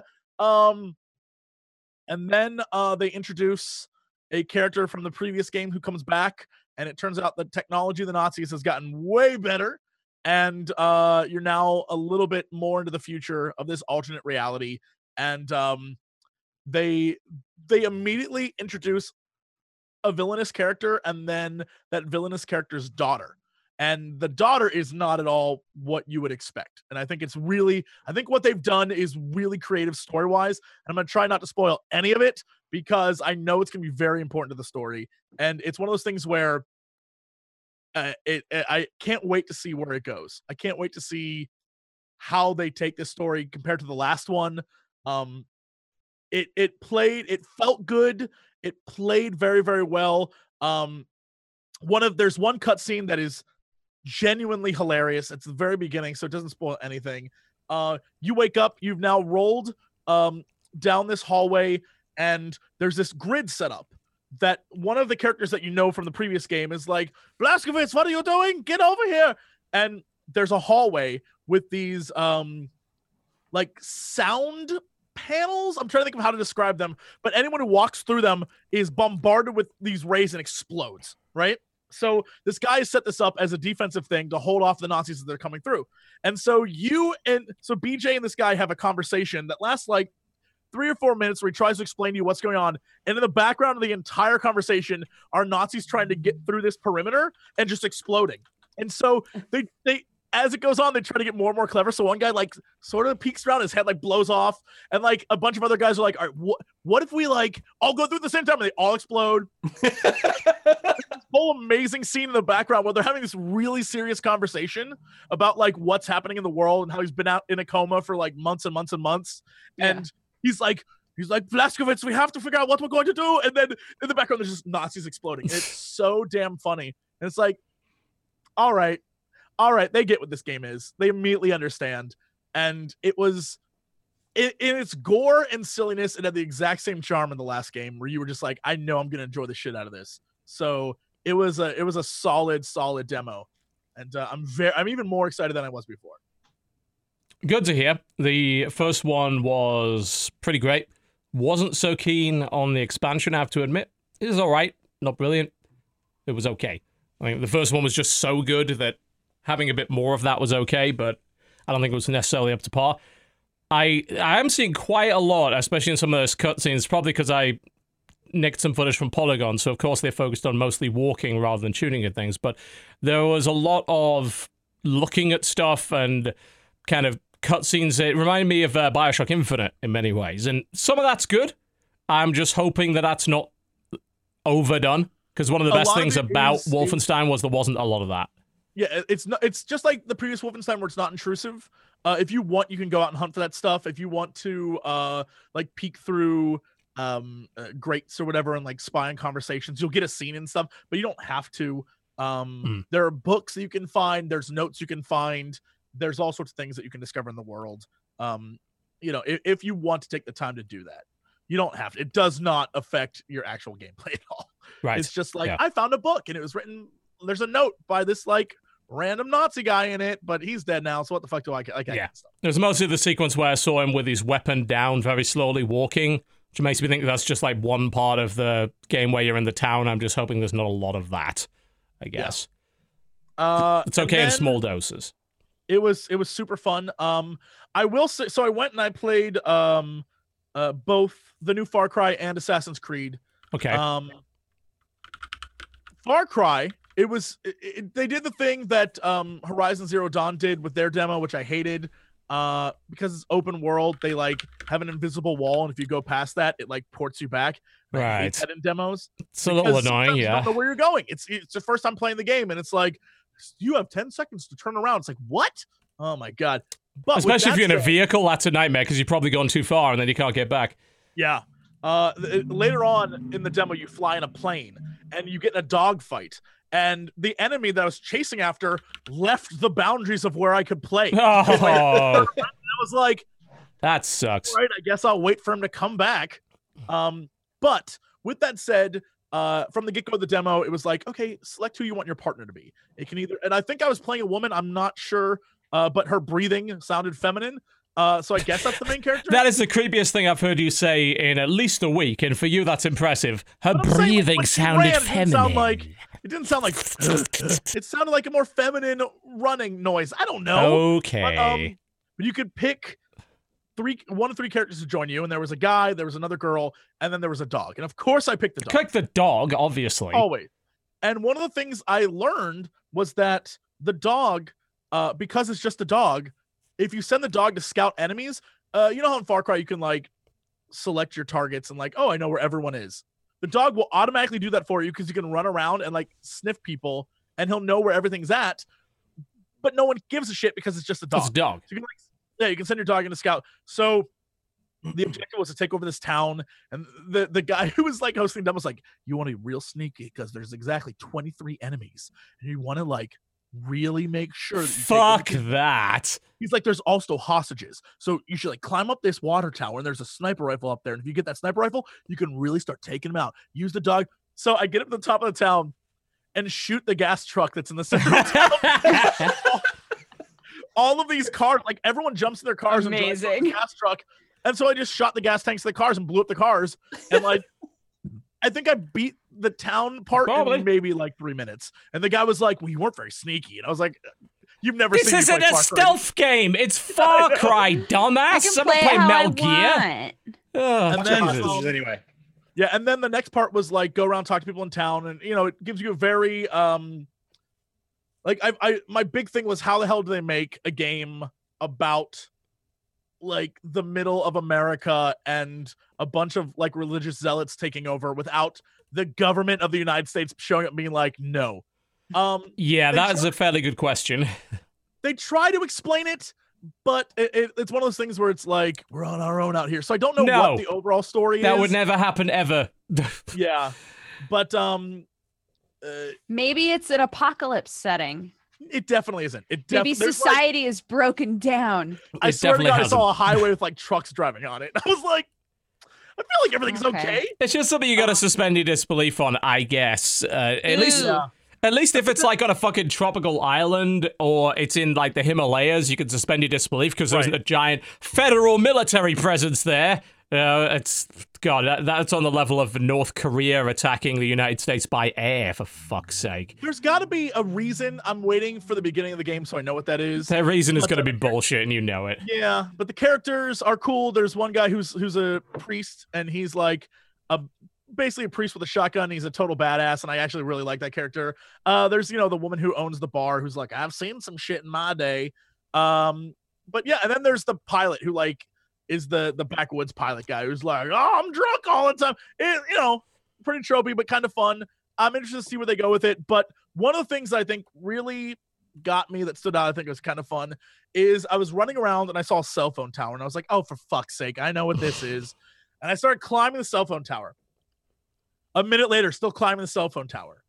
Still climbing the cell phone tower. And I was like, this is a lot of work for me to unlock what's on the map. Still climbing the cell phone tower. Get up at the top of the tower. It's like swaying in the wind, and there's a bag, and, uh, and in the bag was like a bla- one blasting cap, but there was nothing else to do up there. I was like, What a fantastic troll. did they just fucking troll me? It Possibly. was like that. Um, it was like the the the ladder in Metal Gear. It was that it took forever, and I was like, Mhm. the fuck? And the guy was just dying behind me, and I was like, you put that in this game on purpose, and he's like, gotcha. So I I I'm I'd say fuck least they- you. I ain't pre-ordering your shit anymore. Yeah. Stop wasting my time, dickhead. I I actually really enjoyed. I think damn- that's pretty funny. Yeah. Yeah, I I'm was like, glad you "All right, did. If pretty they did funny." that shit to me on a show floor, I'd be like, ah, fuck you. I'm leaving. I'm gonna go see something else. I got this. I got time for this shit. There's way too much stuff to see. I'd ask you, Jesse. Like everything I've seen of it so far looks like more of the same. Like, do you? It Can you be devil's same way. advocate for that? Okay, so you're not going to be devil's No, advocate for that. I I would say the exact same thing about uh between Far Cry 4 and Far Cry 3. It's the exact same game except it was in the mountains instead of by the ocean. In the mountains. But it played the same way. Hmm. It had the exact same mechanics. Everything about it was roughly the same. Uh they took the uh pet mechanic from Far Cry Primal and kind of Far Cry 4 and just now you have a partner, Hmm. right? Um the the one things they, they they took the flying mechanics and sort of upped the game a little bit. So now you have a plane that actually is like a not a fighter plane, but like an old prop plane with a gun on it. Mhm. So you can actually like engage in fighting guys, but it doesn't make any sense because they're like, yeah, you know the uh whatever the religious cult is, they have fighter planes now. I don't Sure know why they the fuck do. there's literally a scene where you go around and you blow up tankers because that's where they keep their munitions in, in a plane. And then at the end, a evil fighter plane man shows up like the fucking Red Baron, and you have to duel him. And I was me. like, I don't know why this is happening. It's fun, but it doesn't make any sense. So I don't know. Um, I'm not excited. I have to admit, it's the it's the same shit. I'm, you know, Far Cry Three was good. Far Cry Four was good, but more of the same. Primal was kind of bullshit. Like, I don't want another Far Cry game. I'm gonna be honest. Um, what I want to know is what you thought of Assassin's Creed because they have shook the formula up a little bit on that one. So, so what was that all Creed, about? Uh, they changed the uh, actual like gameplay mechanics as well. yes, So all yes. the buttons you're used to, I was I had to relearn shit when I played, but I played Cool. this the longest out of anything I played. Um, from the get go, the way the demo starts is you start in Memphis, and um, it's a city that the best I can describe it would be kind of like um Egyptian Venice, right? So it's like there are canals and there's water all around it, and uh, there are people like walking through the water and stuff. But at the same time, if you stray too far off from the main areas where the water is, there's just fucking alligators and crocodiles and shit out there trying to kill you. Um, there is uh this massive, massive city that I took. The guy was like, "Hey, uh, so here's your main quest. You have to go meet this woman who's like your former lover, but she now works for the the ousted queen, and you work for the clergy, and so uh, the two of you don't really have connections anymore. But she's in town with this this queen who's come back to sort of reclaim her throne, and um, you meet her because some shit, crazy shit's going down. I was like, okay. He's like, but there's also other things to explore. And he shouldn't have told me that because I was like, okay. So I went around and explored the rest of the world, trying to figure out how big this area was, trying to figure out what was uh sort of like the the core loop of the game. And um one of the first things I came across was uh, I went to a market and this little boy stole a uh like an apple or some shit, and I chased him because F everyone was like, stop that boy. So I chased him down and I ended up in an alleyway with a two uh Roman guards who- or uh Roman like officers who came at me and I ended up killing them. And the boy was like, I knew you could get rid of them. Yeah, those weren't really Romans. They're actually like thugs dressed up like Romans. And they, you know, they work for this woman who took my sister, and I really need you to help me get her back. And I was like, all right, let's see where this goes. And so I went on essentially what I guess could be it was kind of like the Witcher investigation system or the Arkham investigation system, where I you you use the eagle that is part of your uh arsenal now to sort of fly above everything and scout for stuff.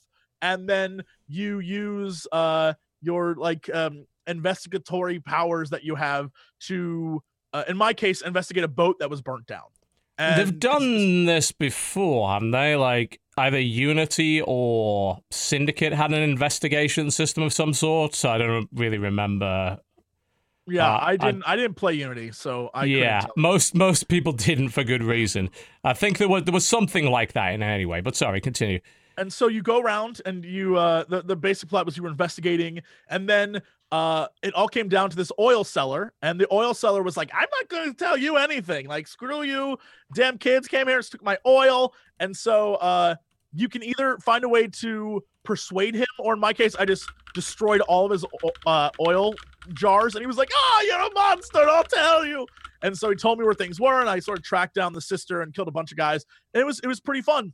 Um there's a lot of that. There's a lot of little tiny stories in this town that that you can do. Uh, there's there was a garrison that I broke into and assassinated everyone. And the objective was kill the commander and loot two chests. And so I just Okay. did that. I killed the commander, like right. jumped from the top of a roof and stabbed him in the head, and took the two chests and like got out without being detected. Um, there's a bunch of temples and really creepy places, like the Temple of Anubis was there, and like it- a lot of really cool stuff. The guy comes back over maybe an hour later and is like, did the game crash? I'm like, what do you mean? He's like, well, you're still in the first quest. I was like, yeah, Let's check another stuff out. right. I I'm mean, these these things are like, full of "Oh, side God, quests. He's like, I thought, I thought the game crashed. I was really worried. I thought you crashed and like had to start over. I was like, no, I haven't even started the main story. Um, okay, I mean, this uh, this all sounds like a bunch of side stuff, which obviously has been in a lot of the other games. Like you were telling you you tell me like mechanically it's different. Like the fighting system looks very different. Can you tell us about so that? the fighting system, you have multiple weapons that you can loot, you can find, you can craft. Um, there is. I started with a sword, and it's a quick sword. Like you have a bow and arrow that you just get, and you can get multiple different bow and arrows. You can change that shit up, and there are multiple arrows or arrowheads that you can equip to that bow. Uh, when it comes to the actual weapons, I started with a sword, but ended up with a giant um battle hammer by the end, where it was much slower but it did a shit ton of damage. And then each weapon has its own. If you um, press the, uh, I guess what is that? The two thumbs down. I'm trying to think of R three and whatever the other one's called. If you press those Hate that. down, you unlock uh like a special power if you build it up enough. Okay. And uh, with a sword, it unlocks like quick attacks. But with this big ass battle hammer, what it did was it um allowed you to slow time and triple your damage. And so I was just running around just brutalizing dudes. And uh it was really fucking cool. Does it um, seem more like a third-person combat game instead of the whole? You're in a dance with one person, counter, block, counter, like more of an Yes. action game? Because that's the There feeling was- I'm getting watching this footage, and I'm thinking, huh, this actually, I kind of care about this game now. Whereas Yes, the previous not ones I have didn't. The same like having played Assassin's Creed 1 and 2, it is drastically different from those games. Good. Like in a lot of ways. Yeah. And so y- y- it is definitely more about uh it, the sneaking element is is still there and the the damage you do and the kills you do are are are really awesome, but you're not penalized for not being like I'm a sneaky ass assassin. Like if you later on I went back to the barracks and just fought guys. Mhm. And no one gave a shit. I murdered everyone in the barracks and then ran. And even though uh, Roman soldiers on horseback chased me through the town, eventually I just got away and they were like, we'll find that guy. It Yeah, didn't like Animus ruined or whatever. It didn't do that shit. Animus isn't even in play anymore, is it? I don't think. Like in the No, story, I'm do, not the sure. I lost track. Does have an Animus vibe to it, Oh, okay. where it has like I don't even. Does anyone even give a fuck at this point? I I lost track of the plot several games ago. So like so then I, I did the main story. The main story bit uh, I'm not gonna spoil too much, but involved people poisoning a sacred uh, cow. And so you had to figure out why they had done that. And so that led to another investigation. And then it led to a bunch of things where it's like, ah, a priest was behind this. And so you have to like the priest of Anubis, and you have to go through this whole thing. It was pretty cool. Um, but one of the things I noticed, and this is what actually blew me away, up until then I was like, it's fun. There's a lot of cool shit here. What really blew me away is at some point I climbed up to the top of one of the temples. I looked out in the distance and I saw the pyramids of Giza. And I was like, that's pretty cool. That looks cool. And then I I was like, I wonder how I get to there. You open up the map and it shows Memphis, the little region of Memphis, and when you scroll out, the map is fucking huge. Like the city I was in was big. The map was way bigger. It Hmm. definitely reminded me of Black Flag and that this was a huge world and there was a lot of shit to do Cool. and the the region of Giza I saw directly like where it was. I was like, oh shit, there really are like it's clearly a condensed, shrunk down version of Egypt, but it is it's all of Egypt. So you are going up to the like Alexandria is up at the top, and you have like the Nile over here. Like it's huge. And I was like, all right, I kind of want to get lost in this game. Like I thought it was just gonna be this big city that I was in, which was huge, admittedly, but there's actually a giant ass world out there. So it kind of had that vibe when I first uh played Final Fantasy VII back in the day, and I was like, oh Midgar, that's cool. And then you jump out on the highway and you're like, oh shit, there's an actual world. It had Right. that feel to it. So this I'm- is giving me a vibe of uh, Horizon Zero Witcher Creed. Absolutely. Like It those three things. you can see the trajectory. It was uh it takes everything that Witcher and Horizon did and and sort of puts it together. It's just I I fully expect to after having seen the uh Aloy Geralt fan art, I expect Aloy Geralt and this new character fan art because they're essentially you're playing roughly the same game. Like it, it, it vibe wise, it feels very much like Horizon Zero Dawn. You're even the climbing mechanic feels like it. I dig So, it. I'm yeah, into it. I I'm mean, totally I fine with it. I like the Egyptian theme. If the combat system in Assassin's Creed has been bullshit right up until now, so them making that better is a big plus for me. Adding loot is maybe a bit unnecessary, but hey, if you're going to expand the combat system, then having a loot system makes sense. And it's a bit more interesting to me, I guess, than The Witcher because The Witcher that and that world doesn't really draw me in, but ancient Egypt, especially with the mythological elements, definitely does. So I'll give it a shot. That sounds. It sounds. It's the more I hear about it, the more I'm liking the look of it. Whereas originally, when I looked at it, I was like, "Oh God, not again!" You know. Yeah, I liked. Uh, it's the little things that I really, really liked. I liked the fact that that they, you know, when everyone talked about the sacred cow, they were like, "This is a god." Like everyone was like, the way they sell this world is people are like worshiping this cow that's just like, and then um, the different areas of Memphis itself.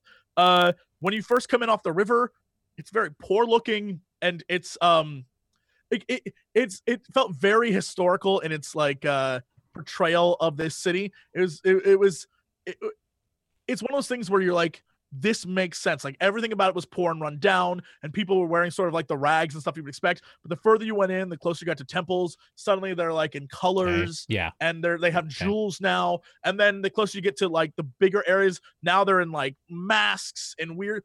And I was like, okay, that makes sense. And they never, when those two groups would connect with each other, like if you were at a bridge crossing or whatever, the guards would push the uh like rag people out of the way so the royalty The like, rag like people. I'm sure that's not construed as racist anyway. We'll just sure they'll be but I'm fine. saying like it was it was one of those things that was very um. Thematic. just watch the world a living world. Yeah. yeah watch feels the world living. sort of just work Which Assassin's Creed has got better at lately. Like Unity got pretty. That's my fucking hat.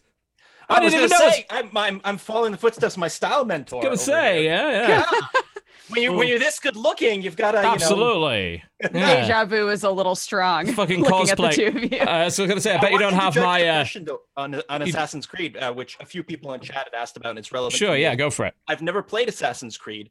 Is can Not at you just jump into this one perfectly fine straight up, or So- is there story backlog or so thank god this one at least from what i've played and seen has nothing to do with the other assassin's creeds except for it establishes these are the very very first assassin's creed characters so like the assassins as a faction This is the very first time they ever The existed. So you're getting origin, the origin story. Okay. which is Man. totally new and Mhm. something that I think a lot of people would appreciate. And they don't have to go through the whole like we're from the future and possibly aliens animus bullshit, which Throw it all out the window. terrible. Throw it out the window. It's aliens. It's bullshit, Oh, is what God, it is. Complete I- bullshit. Just ignore it. Yeah, this sounds like the way to go. Like I haven't played them really in any serious way since four. You know, Unity was a mess on launch. Syndicate didn't even interest me. This sounds more interesting. And just throwing all that shit out of the window and having a clean slate sounds like a way better idea because it got it went to it went to hell. You know, just if they do several games earlier, then there won't be that problem. You can still keep the canon, you just don't have to fucking ever mention it again, which is fine. It, it it came off as, and this is what I think is the biggest takeaway for me. If you played and enjoyed either Witcher or uh, Horizon Zero Dawn, this game will like you'll be like, oh, I know exactly how to play this game. Good. There is very little difference, uh, except for a few minor tweaks here and there. That is sort of like the Assassin's Creed thing. Like they have to include stuff like that. But other than that, core gameplay, you're doing the exact same thing. Like except it feels rather than uh, Horizon Zero Dawn, which was like, I'm going to this town. There are a few quests here I can pick up. Okay, let's go do those quests. This one felt more like, oh, I was wandering around town and then shit popped up. It was like, help me, please. And it's like, okay, I'll see what this is about. So it had more of that vibe to it. Cool. That was the more witchery part, I guess. All right. Well, we'll see how it goes when it comes out. It sounds more interesting than I thought, which is great. Yeah. Quill, you've been uh, doing a little bit of frakking of toasters as of late, so I've been told. Uh, just a little. I don't know if I've. I don't think I've played as much as you. I've only got two or three hours into Battlestar Galactica I've, I've, I've played a few more than that, uh, but I'd like to hear your thoughts on it because I have been digging it quite a bit, and I'm pretty happy that they didn't fuck it up. Yeah, well, I've often talked about games before. Like this might be a super niche, limited audience game, but what they, what they, they achieved what they were trying to do. Maybe you don't agree with what they were trying to do, but they really achieved it. I almost feel like it's kind of the reverse here. Like I feel like this should be a game that's like way perfect for so many people, and I feel they didn't just quite get the, str- the strategy game kind of element in terms of like the UI is not super. UI great. is a mess. Exactly. I, I think that the, the battlefield is a little claustrophobic to me as well. That being said, fantastic space battle game. I loved how intuitive it was to move the ships around. That was really fantastic. Um, so Battlestar Galactica Deadlock is a strategy game with turn-based tactical combat. It's kind of cool because you like plot out your movement and then hit go, and then both sides their moves happen at the same time. It simulates what would you say five, ten seconds worth of combat time and then you like make your move again. So you don't know exactly what the opposition's going to do. It's not you go then I go. So you have to like make assumptions about how things work out. And you've got combat arcs and repair and stuff. Um, a fair deal of different types of ships to play with as well. Um, but I feel to me, I personally, from my point of view, I got annoyed at a couple of UI things like not being able to like mass select things. The targeting system Yeah. is really shit. Yeah. Um, and it was like it annoys me because I want to play the hell out of this because visually it's so good. The music's great, the story and setting is fantastic, and a lot of the combat's really satisfying. And it annoyed me that there were a couple of things that are probably going to stop me from playing it more. I'll say that having played more of it, you do kind of get over it once you have learned the hotkeys. Like, I was dealing with a fleet that had six or seven squadrons of fucking fighters, and Eh, the common sense thing would be to have a button as launch all Vipers or drag and select all your ships. No, this game doesn't let you do anything of the sort. You have to do one fucking ship at a time. But once you learn most things are just bound to Z and X, you just quickly tab through your ships and like ZX, Z, Z, Z, blah, blah, blah. Quick, quick, quick hmm. it's fiddly. It's unnecessarily fucking fiddly. There's no doubt about that. And even But for the fighters, like there's sort of as a hotkey, like one is your say your battle star, and you can hit one again to select the first fighter The wing first fighter group, star, and then again. But it's like I want just sort of one generic key for the fighters to cycle through them one at a time. Even if there wasn't a select all, that would be fine. yes, there are there's a bunch of stuff in that UI that could be done way more efficiently, and it does get in the way of enjoying it. Has it stopped me from playing it? No. Uh, like I said, once you get the feel of the hotkeys, it's okay. It's just clunky. What is the uh, looking at the footage and looking at I watched the trailer because I saw you talking about this and I was like, yo, I'm down for Battlestar. I'm down for space games. I saw the trailer and it was them like setting up a battle, then pressing a button and letting it play out. Like, how does it actually work? Because All I was like, I don't know that I want to do that. Okay, yeah, so I'm curious about that too. So there's a really cool thing about it, and I'll tell you about that in a minute. So keep an eye on the stream, and I'll show you exactly how it works because I have my video up of it right now that it conveniently explains everything. So it is turn-based. So you saw the planning when you plan your movement out, and then you take your turn, and that turn is about five or ten seconds. Did you play Frozen Synapse when that came out? No. Okay. Yes. Uh, yes. Uh, yeah, you did. So Sorry, I'm you, watching the video. yeah, so you know exactly how it works then. Frozen Synapse is the same thing. You plan your moves out and then you both take them simultaneously. It's about five or ten seconds of real time, and then you plan again. So that's how the turns work. However, Okay.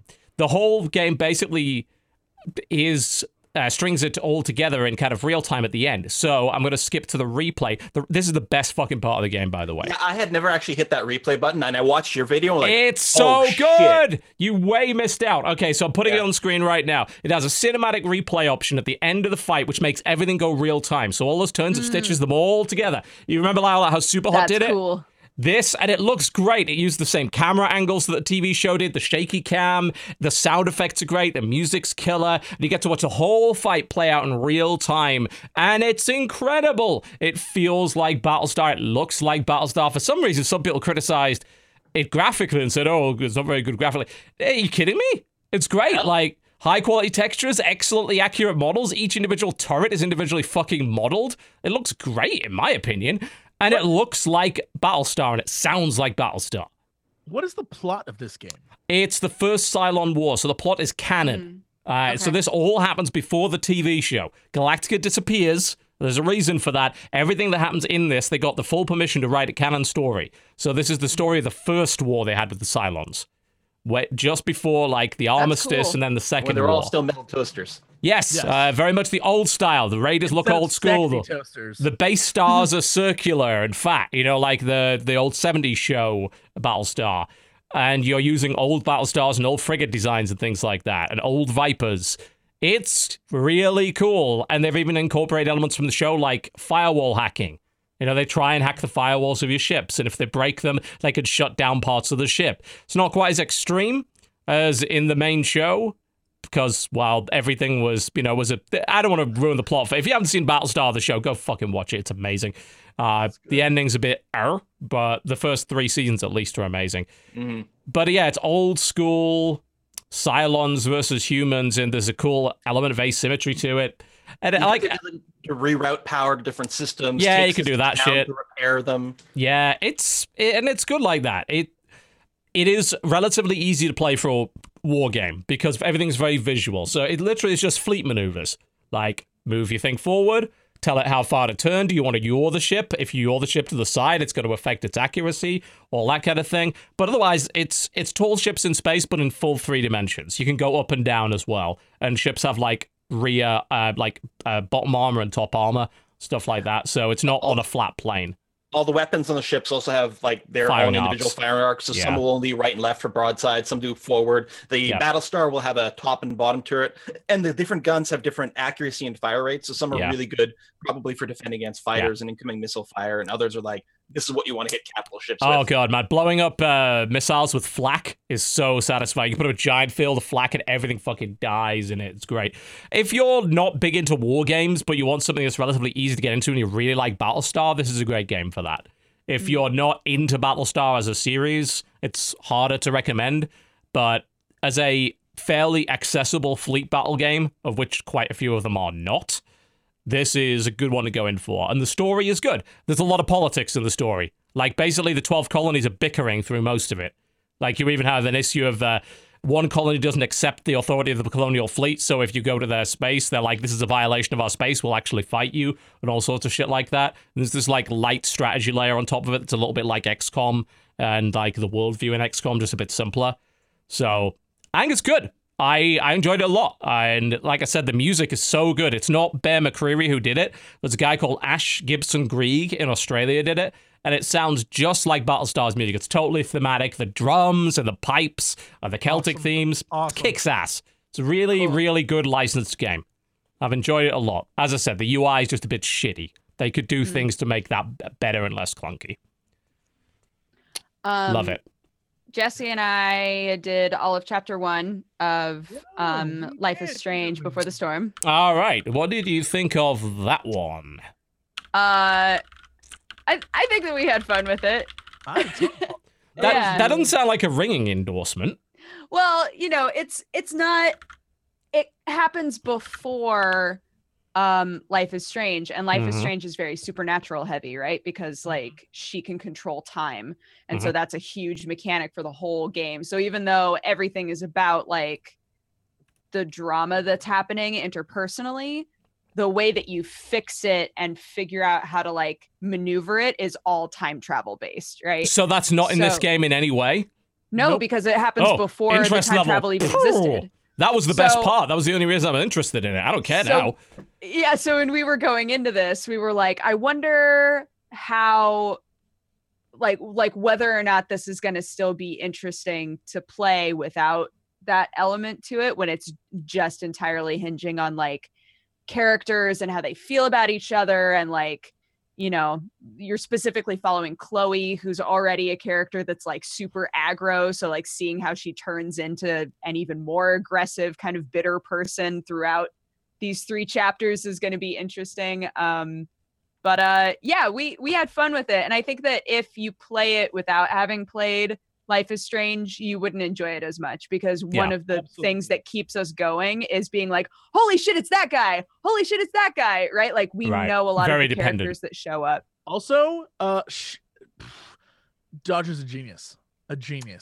I'm not going to spoil anything, but there's a moment where she called something. I was like, blew my damn mind. So, um, yeah, uh, the the one mechanic they do have is because Chloe is such a rambunctious youth, she can challenge authority and fight people, and so you Yeah. get sort of like there's uh, like an argument mechanic which is kind of awesome it's really It's- fun Yeah, we won. We won all but one, unfortunately. I was Yeah. like, because some people, I guess, are just much better arguing than you. But Mhm. it's one of those things where they're on one side and you're on the other, and then when you win each little individual argument, it goes towards the center, and whoever wins wins. And so, um, it's that was kind of fun. But yeah, the there, I can't say there's not something supernatural because there is something weird. Uh, like there's something genuinely strange happening yeah but. I can't. You can't say it's not. but I think it's. I think that it's been confirmed that there isn't there isn't supposed to be or maybe they've just said there's no time travel. Maybe that's all that they've confirmed. they've but we were time travel, yeah, but like no spoilers at all like- because definitely go and watch them as they go up on Jesse's channel. But at the end we were like, what the fuck is going on here? something's up right now. Yeah. So, yeah. I, yeah, I, yeah. I could not care less about it. Remove it. Like that time travel mechanic was the reason I cared about that game. Uh, not having it, I don't Did care you, ever, anywhere did near you enough. ever play Life is Strange? Yeah, I played the first couple of chapters of it, Oh, okay. and I, I enjoyed what I played of it, and mostly because the time travel mechanic is great. I have a real I'm a real stickler for fixing things and being able to travel back and screw with something and see how cause and effect works is a big deal for me, and uh, Right. that was what kept me going through. Otherwise, you know, it's a game that's harder to relate to because it's about teenage girl drama in fucking Oregon, right? Mm. Uh, yeah, which like that's about as far away from anything I've experienced as, as I ever could, and not something I really am interested in. But with There the time are travel few- aspect, it was good. There are definitely a few times in this playthrough and the previous one where I've looked at Dodger and been like, "Is this really what? Is this what Oregon's like? yeah, is this? Is this what being a teen girl is? Is this all this? Like, oh yeah." There's Yeah. been moments where I've been like, "You know better than I. I don't know how Bugger they." that. yeah, no, yeah, I don't want anything to do with that then. But yeah, I mean, I guess if if what people wanted was more establishment of the characters in Life is Strange via a prequel, then I guess it seems to I achieve mean- Does a that. good job at that. if if they because the end of life is strange is so like such a huge deviation one way or the other um they would have to if they were going to make a game that came after they would have to do the thing where it was like well this is like the canon ending like this is Mhm. the ending that we consider to be true and i think that that would kind of that would feel weird so God, makes- wouldn't it, be awesome if they they're- fucking didn't and they you got and you went with they're both? both, of- true because yeah. of the fucking Well, quantum yeah, theory oh, yeah, alt- alternate timelines. That would be an amazing way to start a game. Like Yeah, they that'd be wouldn't cool. do it because it would Yeah. literally be half the game you wouldn't get to see the first time around. But grow some balls and do it. And I, I think it'll be great. I'd love that. I'd love it. Yeah. Um, but yeah, We we we enjoyed it. We had fun playing Cool. it. It was it Glad took to hear it. us with and y'all know Jesse with Jesse and I playing Mhm. it together and looking at literally everything and not just looking off. at everything paid off. like every single thing if you knew that if we knew we needed to pick something up he would take the time to look at it first before he picked it up so we did literally everything that we could do There's Um, story. she talks about it, and it's important to the story. it's true sometimes it adds little discussion sidelines so you know next time you talk to a person you have a new Oh. thing to talk about it's important um, but it took us a little over moment- four hours to do chapter one All there right. was a moment I missed one object, and it you stuck would not let it the rest of go I could not let it go. I was like, I was by myself. I would have gone back and redone that. Yeah. So. Oh well. Mhm. I, I love games like that. I don't know why. I just like the games where you can explore everything and it doesn't punish you for being like nosy. Mm. I want to know what this is about. I want to experience this world. I think it helps. honestly I like I still have troubles with that when I'm playing those types of games because part of me so like when I was originally doing my playthrough of Life is Strange, I wouldn't go on anybody's computers. You know how every computer that you can interact with you can like use, right? Yeah. I wouldn't go on anyone's computers because I was so terrified if I if I used their computer, they would be like, "What the fuck are you doing?" and it would like start a big whole thing, which is not the case at all. Like you get so much more information if you just look at every single computer in that game, and I didn't because I was so stressed out about the potential of looking at somebody's computer and then being like, "What the fuck? That's not yours." but that that doesn't happen in Life is Strange. So um yeah, it's nice playing it with Jesse because Jesse doesn't give a fuck. He's like, I'm gonna look at this Also, you- regardless. channeled your inner Chloe. There's a lot of moments where you're like, fuck it, let's do it. I'm like, okay.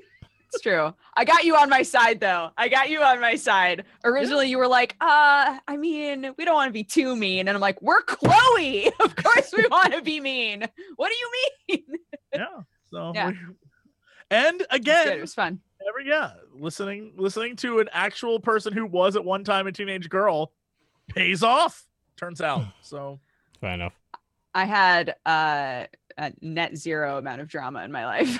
I was a teenage girl, but still, mm. I like to think I'm helpful.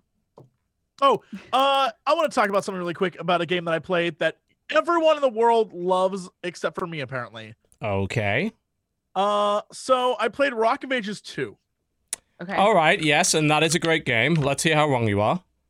I love the comedy. I think the way they tell the story, visuals are amazing and awesome and hilarious. I was in. Boy, do I hate the actual gameplay itself. I don't know why. I just can't get into it. I was bored playing the gameplay. Hmm. I don't know. I, I I guess it's a personal thing. Like I played through the first four or five levels. I went around and got like additional things. I made cow traps and I thought that was pretty funny. But like at the end of the day, I was like, I'm just rolling a rock into a wall, like avoiding traps. And I was like, "Eh, I guess that's cool. But like I didn't I don't know, it didn't get me. Everything else about it was like super funny. The, the historical bits cracked me the fuck up. I would easily watch a let's play of someone going through that stuff. I was down for that. It was great. The little tutorial bit at the beginning and him teaching a class and be like, oh, no. I loved it. I love the Monty Python esque humor. I think it was great.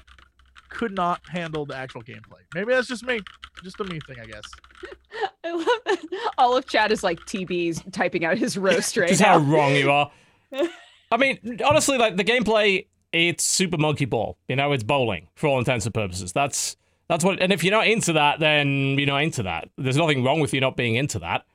Yeah, I just couldn't like everything else about it. I loved. I just couldn't. The actual gameplay I was like, I don't know. I guess I'm kind of bored. I wanted. I wanted to do it for Fan Friday because everyone was like, "Play this game, dude. You're gonna love it." I might have spent two When hours did it come out? last week, I think. Yeah. Oh, okay. And so I really wanted to play it, but I just couldn't like muster up the like. It's. I'm having so much fun. I was kind of like, uh, Yeah. but everything else, like, there's. It is funny. It's a funny game. There's a lot to it that I really enjoy, but I just can't like. I don't know. I It's going guess. into the I guess gameplay. Yeah, I don't Shame. know. It just wasn't for me. Well, that's a shame. At least you can go watch all the cutscenes on YouTube. They're funny. Mm. That's my plan. Definitely was- worth it. That's funny as shit. Yeah cool. Did you Uh, have any?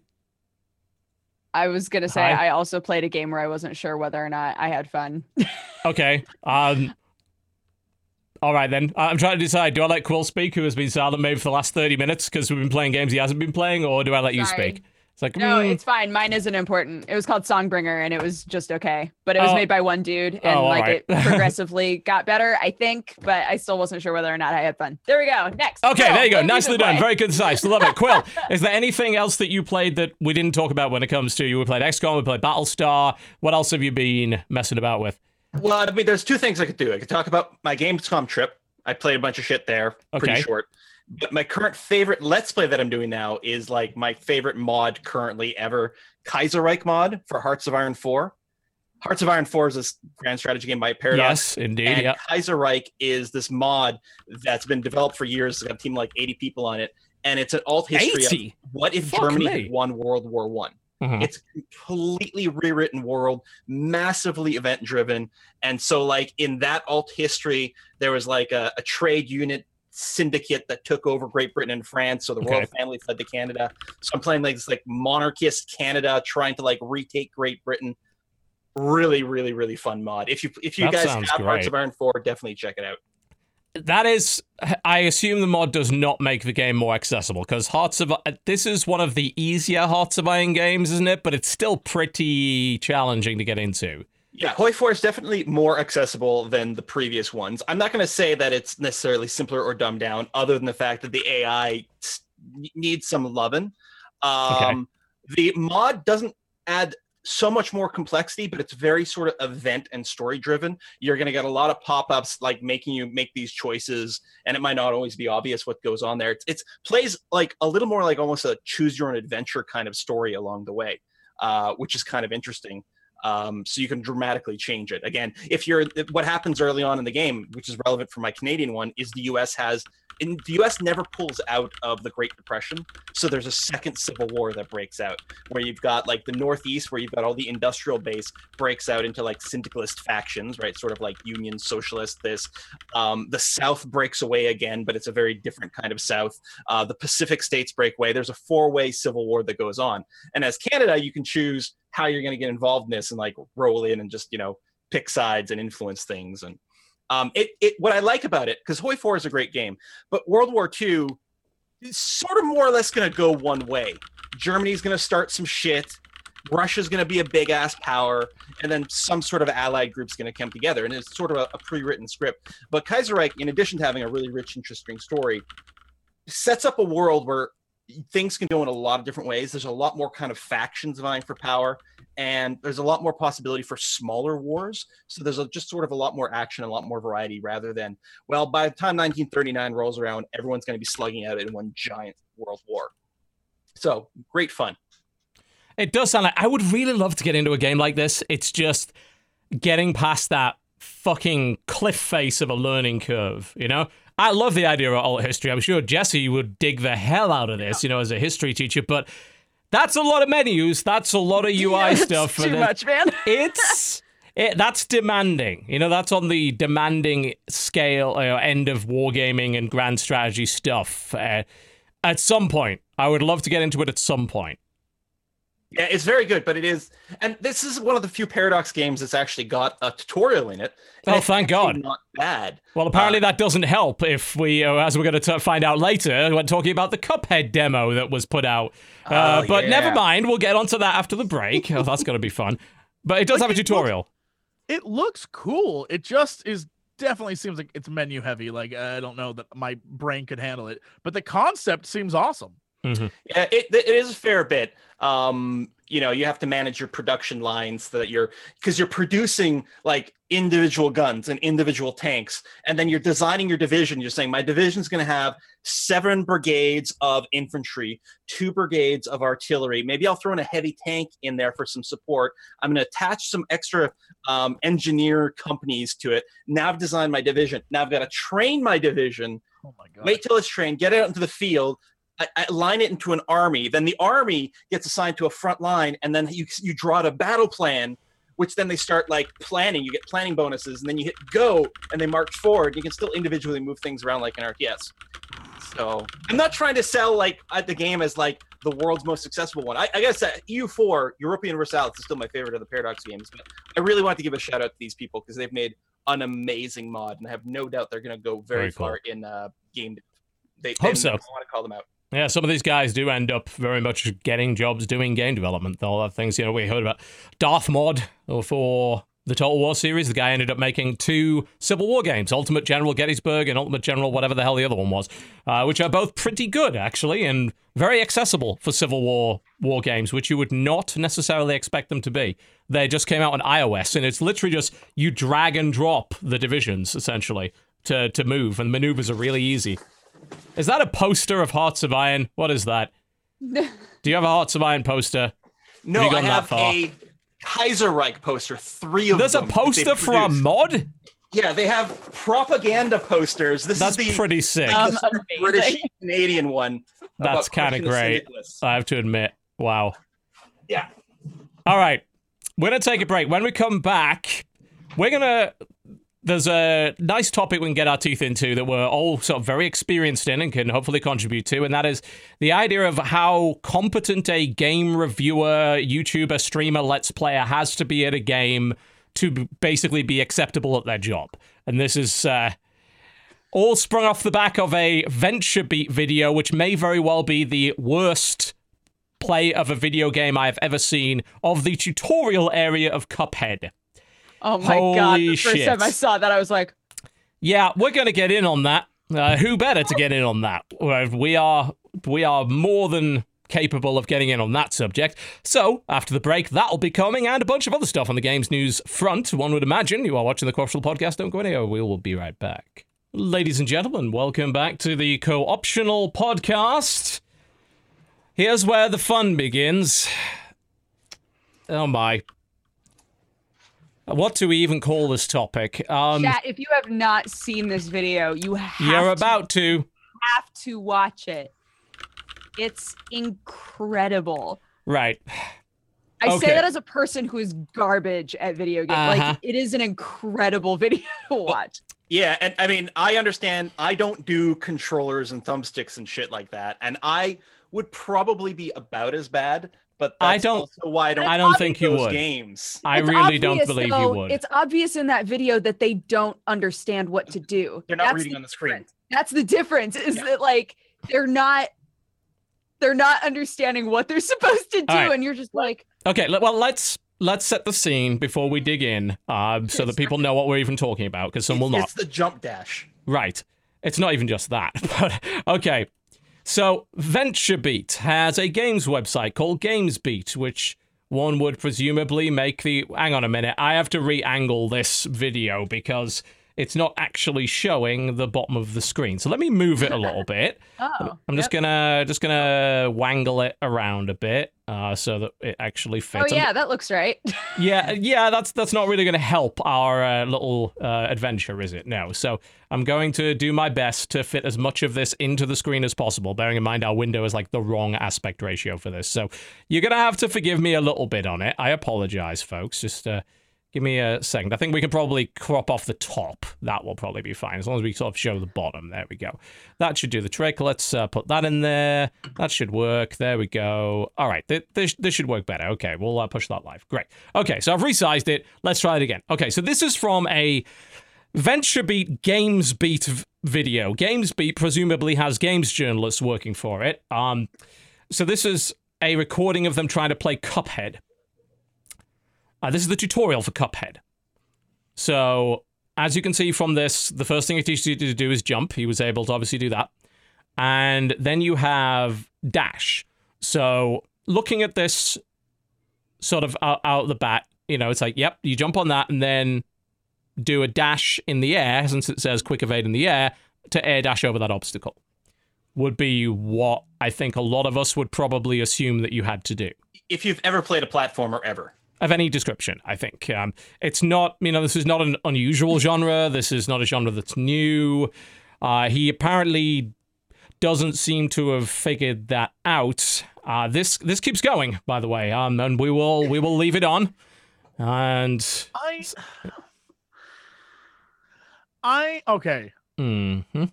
Uh, I mean, this is embarrassing, and I don't know why anyone would ever upload this. Uh, I don't know. Yeah, cut it down, right? Like even Take there- it off being a the reason for internet. anyone to upload any of this. Uh, there, I have. He, he just figured the dash out right there. You see that? He just figured the dash out. So very clearly, right now he's trying the dash. So he did get it eventually. like there have been times He's not quite I've got it, been at uh so this is the perfect example There you go. of He just got through. why like I have sympathy for this. Like I Do you? Uh, you know I do at uh PAX this this at last events? PAX at this last PAX uh I have I somewhere I have recorded footage of the new Dishonored DLC. Okay. Uh, but the they gave you either a controller or a keyboard and mouse, and I was like, oh well, I'll do keyboard and mouse because that's what I Mhm. know. Yeah. But the keyboard and mouse keys are bound to what I guess the defaults are in the game. Because I Mhm. do not use those, I could not tell you how to play this game without the normal key bindings I have. Mhm. And Mhm. because the uh, key binding screen was set to the console version, there was no information there. I couldn't rebind. I couldn't even see what the keys were to do things. But because it was the DLC, the assumption was, well, you know what you're doing. So for me, E is interact, but in this game, it was F. I couldn't figure out what the fuck the crouch button was. I was pressing control and everything. I couldn't figure it out. Like, that is filmed footage that I have that will never see the light of day.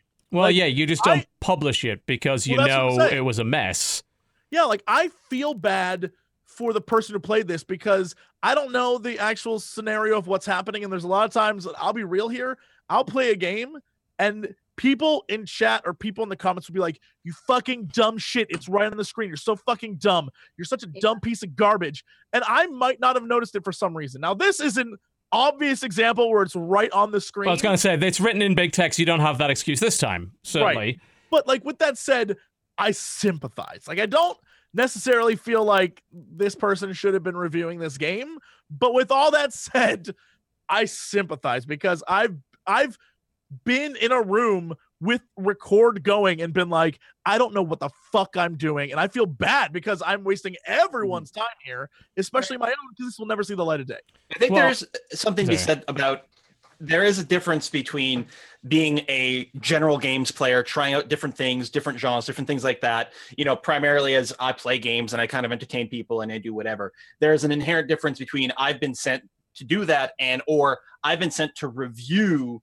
This I was game literally going to say that. Oh, yeah, there. Well, yeah, you, my, you go my purpose was to show this video was to show this game to the audience, and you kind of can't do that if you're this bad. So we're sort of in the gameplay. You know, the first thing that people were pissed off was always the tutorial, but he eventually got it. it took him longer than you would have thought, but he got it. Um, obviously, he's dying quite a bit in the first level, which doesn't look particularly challenging. But and then of course, you know, we have to deal with the platforming mechanics and all that kind of thing, which he's sort of seeming to get the grasp of. Um, I would, I, wouldn't certainly call this the worst thing of all time because I've seen Polygon try to play Doom, which, as far as I'm concerned, is an awful lot worse than this. Um, at least he's Well, like- killing something in this game. like in, in the footage, I don't know why he keeps good, jumping he on does things. Dodge out of the way of project, like he ducks. I- he, I mean, he misses he misses more of the dodges than he manages to accomplish. I think, but but there's some there's some connection with what's going on. I really would love to know the backstory of who played this because this is well, we know who played it. His name's Dean Takahashi. Uh, he Right, works for like- GamesBeat. this is one of those things where uh, you can miss out on platforming if you were a JRPG player back in the day, or if you only played PC games. Like I there's I don't know. I, I don't like platformers, and I wouldn't have these problems. I'm these trying to say that like I don't know. This is the re- is this guy reviewing the game or just mean, playing? I hope not, but that that's not to me. That's not an excuse because if you've gone to a show to produce footage on a game, then that footage has to be of some basic level of competence. If not, you do what you do, Jesse, which is you scrap it. You don't Well, I, but I don't put it up.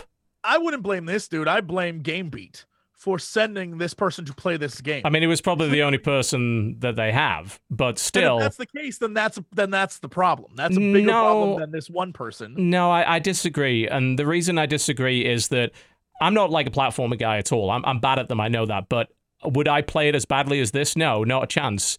And it, there's just like, especially when you play a lot of games, if you're a games reviewer or games critic in particular, or a let's player, you generally get a decent amount of genre experience of a lot of different games. You don't get super good at any of them. This is what some, you know, the more unreasonable viewers think. Where it's like, oh, God, you garbage because you're not like a super expert at this. Well, the reason I'm not a super expert is because I play like 20 new games a week, and I don't have the time to become an expert at any of them. You've played a thousand hours this one game. That's why you're better at it than I am.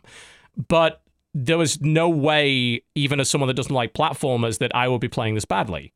You know, I, I, and I don't believe I ever have in a platformer, and you can go and check my channel for evidence of that. You, you just acquire this basic because it's a platformer. Everyone's played platformers. Everybody. I don't think it's it's almost impossible to have missed out on platformers of some description. And to this degree, Mhm. like to me, this just says like you're not qualified for your job. I, I made this um, comment on Twitter, and I kind of stand by it. Is like I wouldn't read a car review or even a car preview, and this is a preview from someone who didn't have a driver's license, and this is the equivalent of that. I mean, this, this is so far below the level of basic competence required to display this game in any meaningful way. The the footage to me is actively harmful to the presentation of the game. That's not okay, right? Do you disagree? Uh man, I I it's worrisome to me that like this clearly is not great footage. It's embarrassing. I don't know why anyone would put this out there to begin with. There's Yes. been plenty of things where I've been like, as a person with very little shame, even I have some where I'm like, oh fuck, there's never, there's no way this is making it out there. Mhm. Um, Yeah. and I Mhm. understand that that maybe this was like, well, this is the only footage we have of the game, and you know, maybe it was one of those But, things like- where That, that that that's worse than no footage- footage, though. That's worse than no footage, in my opinion. You you I understand. Yeah, I you have To a responsibility. Sorry, Dodge. Go ahead. I'm trying to think of how to say this, but like if you are playing a game and you're trying to showcase it, right? You're sh- trying to show people what the game is like, Mhm. and you know that what you've played is showing the game off badly, not because the game is bad, but because you aren't playing it well. Yeah. I feel like it's it's kind of your responsibility to do some editing or Mhm. to replay it from the beginning maybe like just do it all over again like yes it's not a first impressions then anymore but like you'll at least be showing the game correctly right it's like when people do a video where they're like i'm going to show you the first 15 minutes of this game Hi. And I used to do that. I used to do a Yeah. lot of that. You know. and they get stuck at something really simple for 15 minutes and are like well that's the first 15 minutes and, And it's, like, it's, no, it's not. No, it it's isn't. not." Yeah. And and if even when I used to do the blind first impressions, one, they were way better than this. But secondly, if I ended up getting stuck like that, I'd redo the fucking video. Like I know Like at a convention you don't have the opportunity to do that, but if it was that shitty and I didn't have the opportunity to redo it, I would never release it at Yeah, all. I, I just do think that there's a, a difference between I'm I'm playing this game just like for fun and if you want to watch it then cool and I'm my intention is to make a video that shows you what the game is like and in the end your video is a huge detriment to what the game is like right Yeah. it has to do with intention and what Yeah. you're pitching the the video as I Yeah, and as it turns out, we know what his intention is because there was an accompanying article. Uh, this is where things start to get, you start to lose the benefit of the doubt here. So he is a little bit self deprecating, but the uh, way that he's uh, presented it, for instance, says there are a variety of ways to die unexpectedly.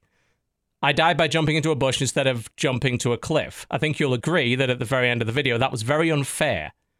Um, right. Well, I'm going to go to the end of the video and see if we really believe that was very unfair. Um, I don't believe you died in a wide variety of unexpected ways. I think it was abundantly clear that uh, something was an enemy and was going to hurt you. Uh, here's an example of apparently his very unfair, unexpected ways. So he goes down the log here. There we go, down the log. Yep, everything's fine. Everything's so far good. He gets hit by the slowest moon projectile in the universe. Okay, we get that. Uh, he falls off the side, gets hit by the thorns. Thankfully, that's not an insta kill. Uh, he eventually kills this plant, and then he goes to the edge. Uh, and you can see the platform here very clearly. Yep, looks good, looks good, great. Uh, and then just walks off and dies. Ah, hmm. Um, that's not unfair. Um, it says, I didn't realize for quite a long time that you don't accomplish anything by jumping on top of an enemy like in the Mario games. It took you quite a while to realize that, did it? Uh, because I think you would have realized that within one or two hits. Why did you keep doing it? I I, The- like. I, I I I still I know I shouldn't, but I still sympathize with this guy. Just I un- looking I understand where you're coming from on that, Jesse, because it's obvious that like this guy. Sorry, sorry. You finish your thought. No, no, no. I, I uh, go for it. I, I'd love to hear what you have to say. all I was gonna say is like as a person who sometimes finds myself in a position where I just lack basic problem solving for some reason, right? Like I just get stuck on something and I'm like, why the fuck? Why can't I figure this out? And like this video is just like a compacted version of multiple moments where a person is like struggling with basic problem solving, right? And you're just like, oh Yeah. God, I just what's happening? and the, the issue is that through the whole video he isn't learning from his mistakes at all. Mm. I, I feel like there's three parts to it. There's one, everyone has brain farts, and that's just going to be the reality of it. That doesn't mean you necessarily put that, post that video. The other thing is some videos you put up for more entertaining or different types of things, and it's about the personality and response. And that's another thing. Uh-huh. But this Yes. guy, I did check. He's he's the lead writer of a gaming journalist thing. He says he's been in the industry doing game journalism things for 18 years. I don't understand how it's possible, but and that okay. becomes that becomes the core of, of your argument, uh, TB. Well, Yeah. I, He's been around that long. You should have got a basic level of competence in pretty much every genre. Like you put me in and playing Madden, you know, a game which I have almost no experience with. I'm fairly confident I could play it to a very, very, very basic level. I would suck, but I wouldn't be doing the equivalent of what he's doing here, which is constantly making the same mistakes over and over and over again. Mm. The, which guess- is what is happening here. like I guess the gameplay for me is not my concern with this. Like I it's a shame that that exists and people can watch it and I it should never have been published. No, but it I think not. the, the parts that that to me that I'm like, okay, this is the worrisome stuff.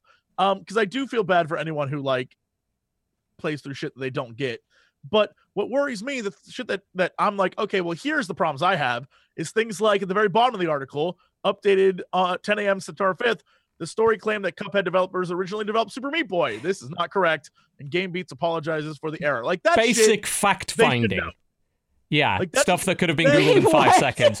yeah, I, I just want to point out, by the way, that it took them uh, a week and a half to update that Right. article. The article was first put, uh, put out on August the 24th. So it's lacking even basic fact finding. Then What? the next I- thing that that that annoys me that I dislike immensely that that is what angers me is when you click Dean Takahashi's name on the article, it takes you to all the articles he's ever written. Dude is putting out four to seven articles a day. That's where the quality control comes in. If your job is to keep pumping out content, then you're not going to spend the time to make sure your stuff is of quality, which means you're going to have shit like a week later catching the fact that you Mhm. said that Super Meat Boy devs made Cuphead. Like that. And so those are issues I have, which explains to me at least what I feel is why they would upload this in the first place. Because like, fuck it, we got to post something. So Well, let's do it. The guy And- seems to believe that showing the game this way is actually uh, a good thing. He says, I think it shows quite well. Yeah, video. why Cuphead is fun and why making hard games that depend on skill is like a lost art. No, it doesn't show anything like that. Like, Yeah. this looks like a reasonably challenging platformer that you are playing abysmally badly, uh, and it's nowhere Yeah, near as if challenging they had as you make this it out to be. video, "Wow, I'm fucking bad at Cuphead." Great. Even then, If this says Dean's shameful 26 minutes of gameplay, that, yeah, obviously whoever uploaded the video kind of understands that, but to accompany it with an article and then say the game, the mm-hmm. gameplay you posted actually demonstrates the game well, to me, that that's where I start to call utter bullshit on what you just mm. said. Well, it's how it's how it, that's saving face. That is them realizing they have a bunch of shitty footage. Yeah, because they can't and they- fucking apologize for something. Why is? Can someone explain to me why we have lost the ability to say fucking sorry on the internet? What happened? Why? Why is it? There was a great video. Adam ruins everything. Adam ruins everything. Just put out a great video about mistakes he made during his show. And it was like, well, you, you know, you're supposed to be uh, defensive about it. It's like, no, I'm not defensive about it because people make mistakes and we apologize for that. And here's why we made them and we're going to try and do better. I It- feel like we're it's we're all if if we're in the public eye a lot, we're in this position where we get called out for shit all the time and you have to you have to sort of decide like which things are things that I should actually apologize for. Sure. Right. And for some people in order to not only protect like their pride but also to feel like they can continue doing the stuff that they want to do, they feel like apologizing is taking a step backward. and I think they're wrong. You know, and yes, there is plenty of criticism, or as I like to call it, shitticism, which is just bad faith insults hidden behind the veil of eh, my criticism, my free speech. You know, fuck that shit. It's bad criticism. Can you use that voice all the time? I, I mean, I could try. uh, but That's probably. my favorite Total Biscuit voice that think- has ever happened. I, I don't even know if I could do it again, honestly. My free speech, my criticism. Wait, think with But the criticism, and my criticism is very valuable, and you, you should pay attention to the criticism. You can't take criticism. You know, total bit- you can't take the criticism, and that is why you are a bad person, and why you deserve to die. Uh, something like that. Um, I'm not sure. I was kind of going middle, Middle Eastern towards the end there, but the Venture Beat goes on to further justify this, and this is fucking insulting. This is where it gets even worse because they decided, and this is from Dean itself. I've watched the comments on this thread to see how mean they should be. They would be. I think it's hmm. useful to show my gameplay experience. I did not intentionally play poorly to troll anyone, but it serves as an interesting social experiment. No. No, Oh, it yeah, does whenever you have to not. that. Oh, oh yes. I'm just trying to start a conversation. Uh, you were just wrong in every possible way. But what about the conversation that I started by being completely wrong forever? No, fuck you. Anyway, I, I walk into the game cold. This is the play that results. Uh, the video shows it's a notch more difficult than a typical Mario game. Really? I don't think it does, actually, but okay. You can't you can't touch enemies, TB. Oh, but you can't it's a notch more Oh. difficult than Mario. You oh. can't touch the enemy. Oh, you can't jump on them. You already have a very effective firearm weapon. Oh, and you have a dash to avoid it. Oh, wow, so hard. Anyway, in fact, if you are expecting Mario, as the story says, you're going to be thrown off. Nobody was expecting Mario, but okay. It shows that the oh, developers are going to leave a lot of people who are worse than me behind. I don't believe there are many people worse than you, mate. I don't believe they're going to be leaving all that many people behind. And this is, he goes on and on about this, saying that it's excluding people. They're going to be making a game that appeals to hardcore fans. Oh, fuck that. And he's on about all this elitist attitudes and bullshit. No. No. with with with uh, look, I'm not gonna offend him on this shit because this is obviously a I'm trying to make something out of my own fuck up. Like that. yeah, and when he's just should have fucking said sorry. That would have just. yeah, yeah. Or never put the video up. Anyway, yeah. sorry. truthfully, the article should have been the title it has now, followed by gameplay footage, followed by maybe one sentence that'd be like, "Boy, was I bad at this game." Period, and that's it. That's all you need. So, with that said, uh, God, the game, having actually played it many, many, many times, it's it's not easy. I know. But- I know it's not the shit he's doing is supposed to be the easy part of the game. The boss fights are where the challenge is, right? That's where the, the hard stuff comes from. The stuff he's doing is so I can understand the idea of playing boss fights and getting stomped on by like a fucking carrot boss a bunch of times. Sure. like this Because it's a boss. difficult. It's supposed I to be. But what this is is not that. This is the tutorial so- level. Yeah. The the information, like the way he's trying to spin it, is bullshit. Mhm. And that I have an issue with. Bad gameplay or being a person who doesn't understand the game or just not clicking or just being shitty at video games, fine. But at least admit you were shit and don't try to be like, what I've done is bring the public eye and attention onto something I think a lot of gamers are concerned about. Fuck you. No, that's not at all. You're trying to save face now, or even worse, keep people coming back to your website to post more and more and more hate on it. Yeah. Which again That's the only reason they put the video up. Let's be honest, because it's for fucking attention for a website no one cares about. Like he goes on, it's like, are we that intolerant of people who are not gamers? You're a games journalist. You've been one for 18 years. Should I have played the scene over and over again until I was good at it, then turn the recording on? Yes.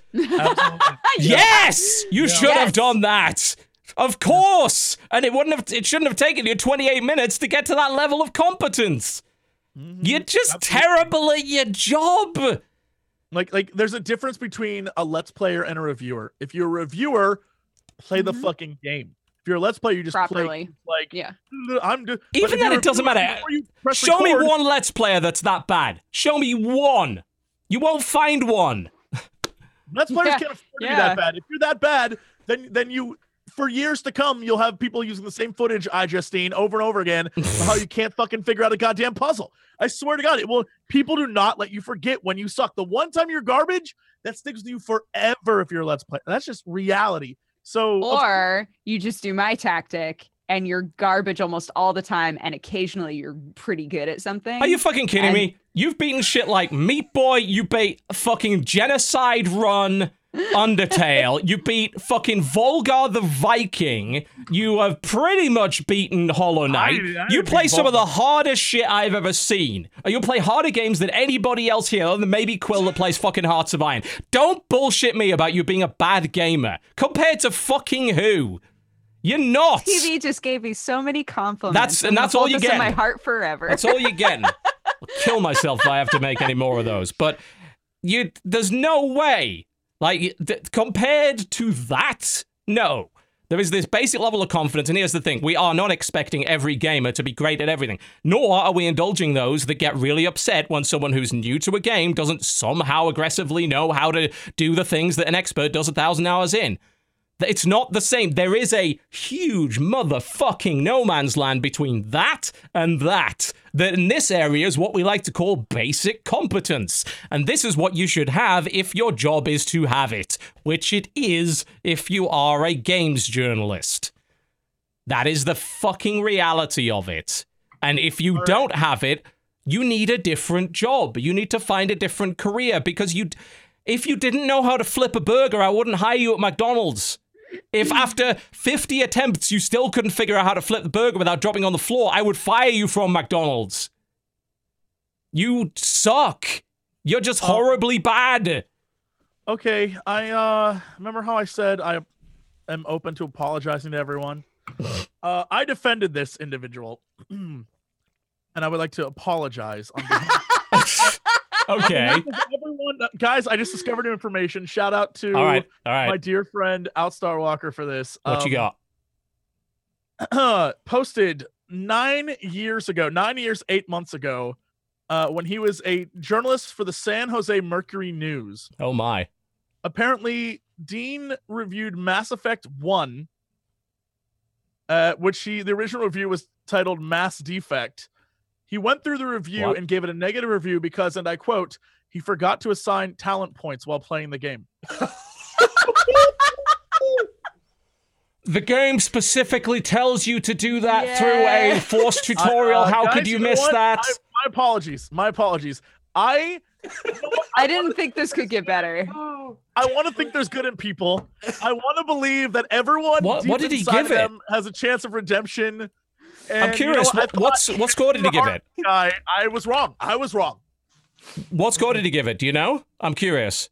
Uh, all I have is the is the I'll send you the the article that was posted on GameSpot nine years ago that was just sent to me. Oh, there was an article in 2008. Yeah, uh, 2008, uh, where Kotaku amends his review, apparently, which you can't do when you write for a newspaper. One assumes. Um, Yeah, he, he did at least apologize for it. Um, I can't. The internet never forgets. Yeah. Fuck me. for some, Never well, for something of that level, no. Um, at it least does, he it does seem like a lack of introspection and ability to to realize that you're doing something wrong and admit that it's your own fault. Well, I mean, I think in this case, he actually did admit it. Like, and I've got to give him kudos for that. He did apologize. He apologized to BioWare, Microsoft, and people like that. Um, the gameplay is not as flawed as I thought. Nah, shit, mate. Yeah, uh, pretty clearly isn't. Uh, so he did apologize here, but it seems like he must have been in the industry so long he's sick of apologizing. How is he still? How does he still have a fucking I- job? uh, I don't uh, understand. Who hires feel- these people? I feel terrible. Like, I really wanted to be like, maybe it's not just you know people play bad. No, this is genuinely like, oh, Oh no, this is a him problem. This is how do people keep hiring him? Why? Like maybe he's great with Oh, tech no. Maybe Maybe that's cool. Stick But to tech stuff. But maybe He doesn't work for a tech website. He works for GamesBeat. That's what I'm saying. But if you look at all the articles he posts, uh, in those four to seven articles a day, a lot of it's like tech things, like Oh, Dell dear. dives into virtual reality or Insta Hmm. 361's 4K camera. Well, it Or sounds like those are just press releases. Anyone could post a press release, as we found out earlier this week with that Shadow of a Mordor shit, where everyone posted identical articles not mentioning the charity uh, exclusion thing because all they did was post the press release. So that's not a hard job. Uh, this is bear in mind, this is what a lot of these sites fill their content with. It's just press releases. And that requires no talent of any description and could literally be done by a bot. Um yeah. So I think it is, as far as I'm concerned, abundantly clear that there is a big gap between the unrealistic expectations of a bunch of elitists, and yes, they exist. We all know they exist. We've all been on the receiving end of it. We all know this. By And playing Hearthstone. Oh God, yes. You know, the backseat gaming. We're well aware of all of this. We've experienced this firsthand for years. But there's a huge difference between that and the basic level of competence required to do this job. And I said the level is basic because, and if you want to know, well, how do you define that level of basic? Here's how I define it. You are below the basic level of competence if your gameplay recording is so bad that it is significantly misrepresenting what the game's supposed to be. And obviously, that's going to change on a game by game basis, but that's how I define it personally. Um, and I think, like, for Cuphead, definitely. For Doom, certainly. Uh, the Doom Polygon gameplay was definitely that. Um, the System Shock gameplay from Polygon was definitely that. There's a bunch of others. It, yeah, it's just. I, I I just will not tolerate. You know, there's so many of these guys, like colleagues, rallying to his defense. Like, fuck, you're just here to protect your fucking jobs, aren't you? Like, this is the same shit that happened years ago when people circled their wagons and tried to change the narrative to gamers are so terrible and they're so awful people. And I find that fucking insulting because we've got audience of millions of them. And I know for a fact they're not, not terrible people. There are Yeah. some terrible people, a minority, a There vocal always are. I've met a few of those It's people. all They're pretty in terrible. everything. People are pretty loud. Yes, Yeah. exactly. The vocal minority is very, very loud, and they tend to overpower sometimes the silent majority of cool people. But I refuse to buy into this idea that gamers are awful as a fucking matter of course. And frankly, if you believe that, you shouldn't even be in this industry. So fuck that attitude. You know, take some damn responsibility for your own incompetence, Dean. Dean. Dean. Fucking Dean. I I believed in you, Dean. I really did. For a moment, I thought maybe we're just being hard on him. Yeah. Nope. You got me, dude. You got me. Fucking Yeah. fucking Dino. Yeah. I That know was someone bad. pointed out in chat, by the way, the pretty much the right fucking thing that um because I've had struggled a bit with getting Absolver, I've held off on doing a critique video of it until I do understand it. I did the stream. I made it clear that I wasn't getting some aspects of it. I took some information from the chat and some information from people in game, but I'm like, I'm not going to make a formal assessment of this until I know what I'm doing. And maybe we could talk a bit about the tutorial and whether or not it actually teaches you things properly. That's a that's an argument. That's something you can make. But right now, I'm not competent enough to do it. I was I wasn't bad at fighting though. It kind of throws back to a while back. Was it Dunkey that made that video about um Games journalists, yeah, Yeah. Um, it reminds me of our conversation then as Yes. well, when there was a big discourse on like us saying, well, I mean, it can't help that you guys try to put articles out literally the second the game comes out yeah. because it's like a weird rat race. And then being like, no, that's not true. There's no race. We oh. can put it out whenever we want. And it's like, then fucking Then fucking do and it make then. a good fucking article. yeah. Why are you hitting embargo 98% of the time then? Because I know those embargo dates because they give me the same fucking ones. I Yeah. put the stuff out weeks later if I on the have same to. press releases, guys. It's not like you're not Yeah. in a secret club. We know what's going on. Right? We all get the same shit. Yeah, we, we know all- we exactly know. what you're reading. We're all Don't- you there. can't We bullshit us. Yeah, we have the same PR firms you do, you bastards. Don't think you're part of some cabal. We're in on this now. The YouTubers have invaded your castle. It's And the princess ain't in it. She's in another one. we another could one. all be hanging out in the same castle, like doing our Uh-huh. things and being happy, but It's not us versus you, gang. Stop Yeah, making it well, that way. actually, it is in many ways, but yeah, it's never mind. not. It doesn't have to be. it doesn't have to be. Uh, f- in my opinion, it does. But if you guys don't want to fight them, that's fine. I will fight them myself. It's okay. well, call me. Let me in the castle. I'll Yeah, oh, you're allowed in. Yeah, yeah, you can be in the dining room. I'm going to put these fuckers in the dungeon. Uh, yeah, there you go. T- TB's gonna come to our fucking castles, being like, "Just bend the knee, and we'll fight the journalists." And we're like, "Ah, I don't know, I don't know." Oh my. Yeah, it's a little bit of red meat, but as I said, I think it's an important issue, and It's I'm sick of the excuses. I'm just sick of it. Suck less at your jobs. Cool. You know what else they should suck less at? Making video games, because Steam is full of shit ones. Uh, let's go move on to releases. We're going to try and dig through this and find some better ones for you, if you don't mind. Sounds like a pretty damn good idea. Okay, we have a list of things available here. I think I've thrown them out to everybody. Yeah. Quill, let me throw them in your direction as well. See if there's start, anything uh, you spot in here that's good. two things. Two things of importance. Mhm. One, uh, the humble bundle is insane. It's, It's, all another anime bundle. it's all anime booby games. So if that's your jam, I, people were like, "You should go there, Jesse." I feel like you should. You this is one you buy. I own almost all of them, so please, guys. That's what happened to me too. I was like, ah, I already got these. Second, Yeah, that's Uh, pretty much it for humble bundles these days. Like we own all of them. It's not no. Secondly, both Nier Automata, Automata, and uh, Vanquish Hmm. are on sale on Steam. So you Yep. should jump on those shits immediately. Just be aware, Nier still hasn't had the patch to fix it for some people. So I think some people in AMD are having some issues with it. Uh, so yeah, just be aware of that game. Try to get the far mod for it. That helps a lot. Uh, but just be aware that that version could use a little bit of polish. Um, I I have a game that was on the list Yeah, what you Uh-oh. got? for September fifth. Uh, Resurgence is like a narrative story game about a guy who's in debt to the mob. Okay. That sounds uh, pretty cool. Uh, All of the pictures are very like backwoodsy though. I don't think it looks as mobstery as Yeah, I'm that watching the footage instead. Uh, so it's yeah, large open map with interactive environments, hidden secrets, narrative-driven gameplay, puzzles and mini games, including wolf battles, duck hunts. Hey, I'm on board now. Fucking wolf battles. Ah, the wolf battle. Yes. Mm. Yeah, yeah. Mhm. All right. So yes, there's that. Um, Blood Bowl Two Legendary Edition comes out today. It does. Yes. Uh, what does that include race-wise? Uh, Uh, it adds in Amazons and God, that's a lot of stuff. uh, what's the other one? Shit.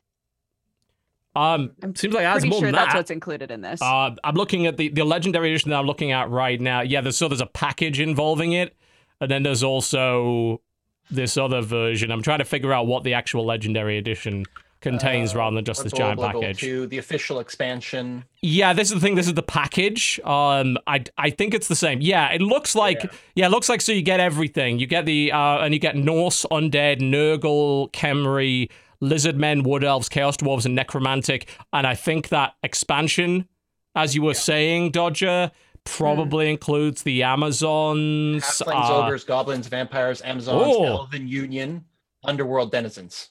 and a uh, new race well to Blood Bowl, the Kislev Circus and their ferocious tame bears. I do not know those. Uh, yeah, that's brand new. Uh, so there you go. Uh, that- Bears. bears. You can have bear players, bear protagonist. Our dream has been realized. We love it. Excellent. Yeah, that's a Oh lot of God. races. Sorry, there's another game called Tiny Toy Fair. And Okay. it's a tower defense game where everything's a toy. Yeah, there's actually This been quite a few of these. Um, This looks really silly and cute. was it, um Toy Soldiers like about ten years ago on Xbox, and they had a few others like this as well. Uh, those are pretty cool. Those were there was like a World War One themed one, a World War Two themed one with kind of army men. Yeah, uh, they've done a few of these. Looks kind of neat, as you said. It is unfortunately a tower defense game, so con- convincing people to do anything with that will be tricky. But hey, uh, let's see what else is there in Uh, here. I think for the horror game crowd out there, Oh, is it Don't Knock a game called Twice? Don't knock twice. Yeah. Uh, apparently is supposed to be really really good. Uh, it's a VR game, but I guess there's a non VR version out there somewhere. Yes, But, it certainly uh, looks good. Like the yeah, lighting is apparently pretty killer. to be awesome. So Yeah, that's nice. Uh, I won't touch it with a 10 foot pole. Yeah, it includes a non VR version. So, and it's uh, $16, which is uh, pretty good for VR games that usually have a pretty hefty premium put on them. So, that Right. might be something that looks like Unreal 4. Yeah, the lighting looks great. There's some good art in it. Yeah.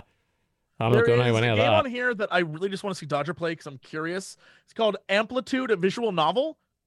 The Okay. premise, the premise is you are murdered and like make a deal with the devil to come back to life, but then the gameplay looks super chibi, and I can't. like it is All right. hilarious looking. For some reason, Yeah. Cool, I'm in. just froze. There we I was go. like, oh, okay, sure. Uh, September 6th, there's a game that looks real weird Okay. called The Hunt Rebuilt. Huh. The Hunt Um, rebuilt. It's the the tags are violent RPG gore with sexual content, but everything that I see on this is an animal, so that makes me a little concerned. Okay. Uh, this looks like it's been an RPG maker. Uh, th- oh, maybe not. Uh, what the fuck is this? yeah, right. What You're is a this? deer, apparently, for some reason. All right, like, cool. in a I house, guess. and then you're in. Then the last line of the trailer literally is "Don't die, Well, that's a good What? piece of advice, Just really. Don't die, my dude. don't Hmm. die." Eat the I'm su- honeycomb. Don't die. I'm surprised you were not interested in Cats Tanks. Tanks game, which Um, will make you remember like the past. Garbage. That's That's got why. yep. It looks like absolute fucking dog shit or cat shit in this case. Uh, screw that. Uh, Yuck, let's see, is that? yuck, yuck. So, oh yeah, Survive on Mars is coming out on September sixth. Be Where- confused with surviving Mars. Yes, those are two very different things. Uh, one is a first-person survival game on Mars with some weird kind of invasion mechanics, I'm told. And then there is Surviving Mars, which I think is a management game, right? Well, it's basically like playing the Base Martian. building survival. And so the same people who were on the Tropico four and five team, I think. Yeah. Yeah, we keep getting mixed up between these two. I was like, because one of them is by Paradox. I'm like, oh, that doesn't look like Paradox to me, but all right. It Yeah. published by Paradox. Yeah, game. yeah. Whereas this survival game has nothing to do with that. Uh, let's see what else is there that looks good. It's like, oh, Space Uh. Merc sounds like fun, but is it? It's probably crap. Uh, Uh, on the seventh, I want to give a Dodger. Please play this with me for a Cox Tease. Tokyo Dark. Oh. Yes, um, I've heard of this. It- Awesome. yeah, I I think uh, Squeenix are publishing it as part of the collective. It's a point and click meets visual novel with basically it's about sanity and murder and violence on the streets of Tokyo. Hell yeah, let's do it. Yeah, I just want to play like a little, like maybe an hour of it, then you can just go nuts with this bad boy. But it looks crazy. Let's fucking do it. It's like some pretty nice art in it. Looks pretty looks good. Um, the Witch's Tale also looks kind of cool. What's the art style about? is very much up my alley. There's another visual Witch's novel. Tale? Or... Mm-mm. I don't see the Witch's Tale anyway. You mean the Witch's, Witch's Isle? you mean? The Witch's Isle. I'm sorry. Yes. An adventure game that takes place in a dreamlike town on a solitary island. Yes, puzzle Ooh, adventure game. Interesting. Yeah, looks alright. I like the, the amount of detail and the layers to the city is pretty cool. Yeah. Okay, so that's that. Uh, on the 8th. Oh, yeah, there's a Age of Gladiators 2. The first one I thought was supposed to be all, all right. Uh, let's have a quick look. Age of Gladiators 2. Oh, uh, this was in 3000 AD with gladiators, apparently. Uh, that is not what. I expected. All right. Yeah, it doesn't look brilliant, but having sp- space gladiators is fun. I like that idea. It just doesn't look very good, unfortunately. I want to know what Scuffle Scoundrels is. Dungeons. Get the fuck out. Oh Have my god. it yet? Exactly what I think it is. What is this game? What's it Um, called? sorry, Jake. I'm looking for it right now. What's it called? Oh, yep. Girls and Dungeons. Okay, I Yep. It's another- exactly. cute fan It's service exactly dungeon what crawling Jesse booby imagined. game. Yeah, yeah. Wow. Basically RPG Maker. Yeah, there's about 10 of these games a week. Like, this is not new at I'm this not gonna lie, the last screenshot they have is actually pretty entertaining. It's like I just like the way that guy's like, "Mm, I just got laid and here's my sword. I don't know. it's cute. Jesus. Bad Government, a politically incorrect satire based roguelike text game? Uh, no. Thanks. Uh, God, there's really not a lot this week, is there? I was going to say Tooth and Tail, but that's actually next Tuesday is the full release yeah, of that it's game. Not till next week. Yeah, I'm looking forward to that one. be super dope. That game's tons of fun. Yeah, I'll play that with you. Um, I can't find We Ring should get a whole Gong bunch here. of people to play. Yeah, I think well, four should be good. people? Yeah, I think so. I don't really see anything else here that's really of any interest. Uh, of course, Knack 2 came out today, Oh, which for some yep. reason is missing from the list. It's getting very mixed reviews, which I guess is what you'd expect Knack? for Knack. What? and of course- Knack?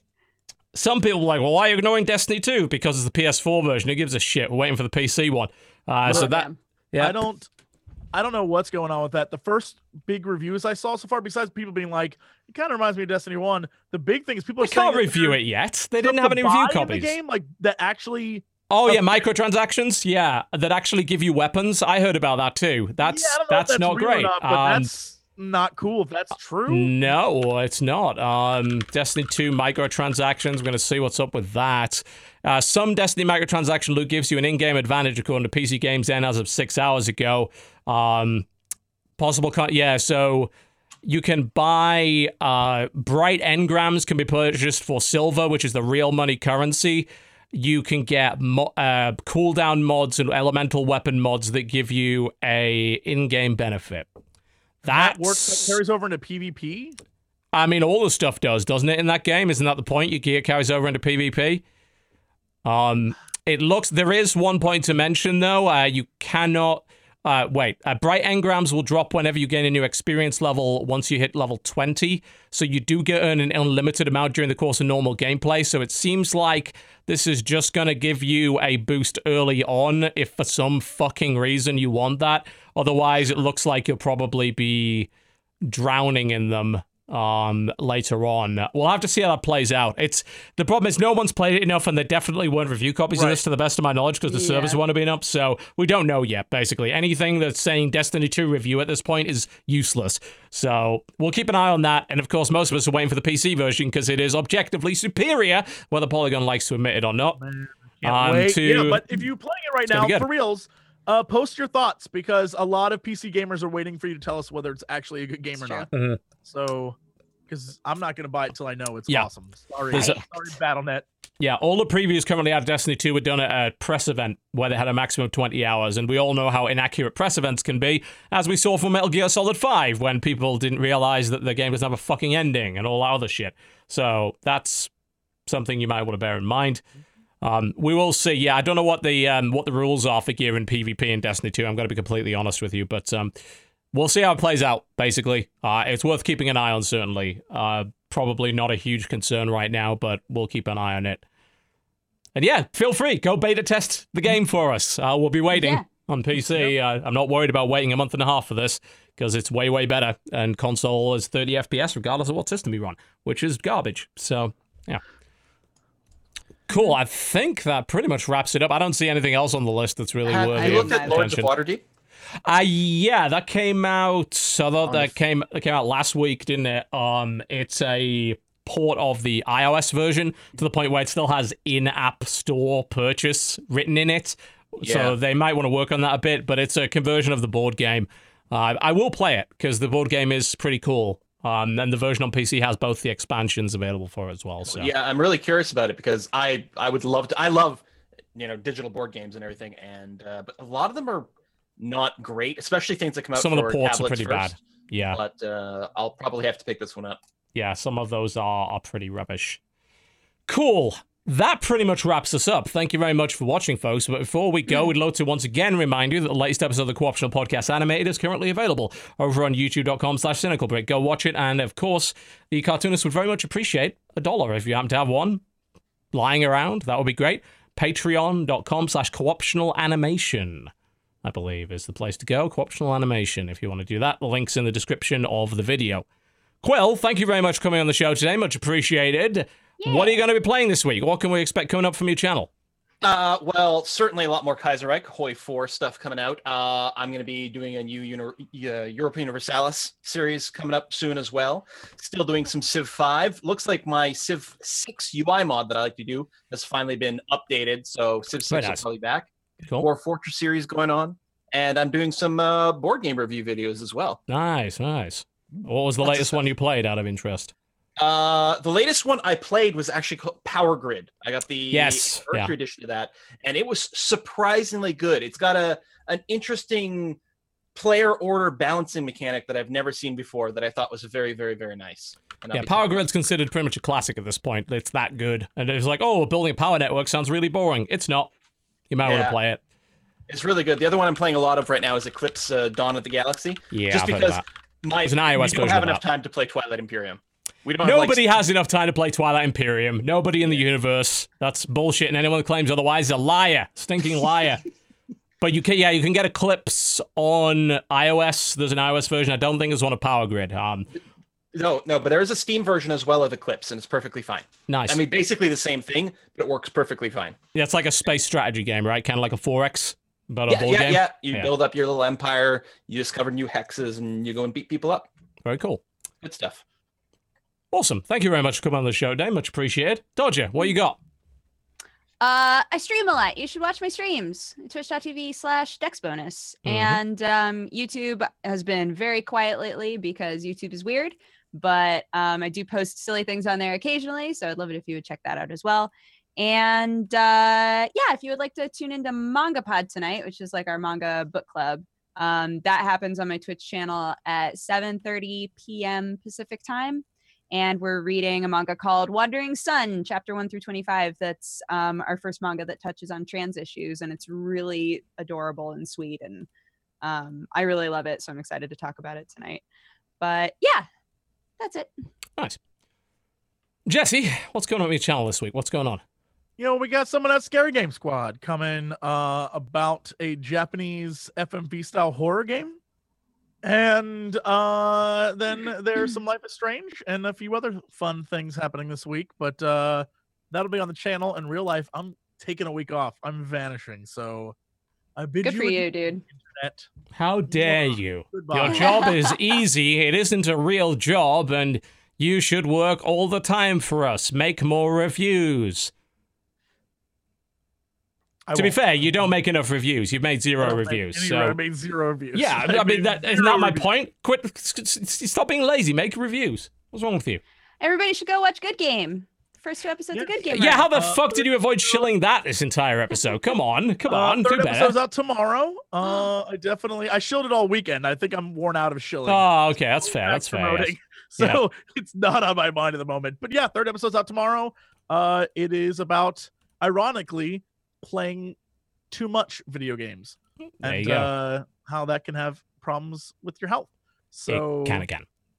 I would say uh, tune into that. If you have a YouTube Red, you should pick it up. It does actually benefit us in the long run to have YouTube Red. So It very much does. And Yeah. if you have, let me put it this way if you listen to any of the reactionary idiots that can't do basic mathematics that were YouTubers that when Red first came out that said, Red's going to be bad for us, they're idiots. They're stupid. They can't do basic mathematics. For fuck's sake, get Red if you can. If you can afford it, trust it does help everybody you watch in a pretty damn meaningful way. is. Here's a great gotta that example. out Yeah. outside of the U.S. This bullshit.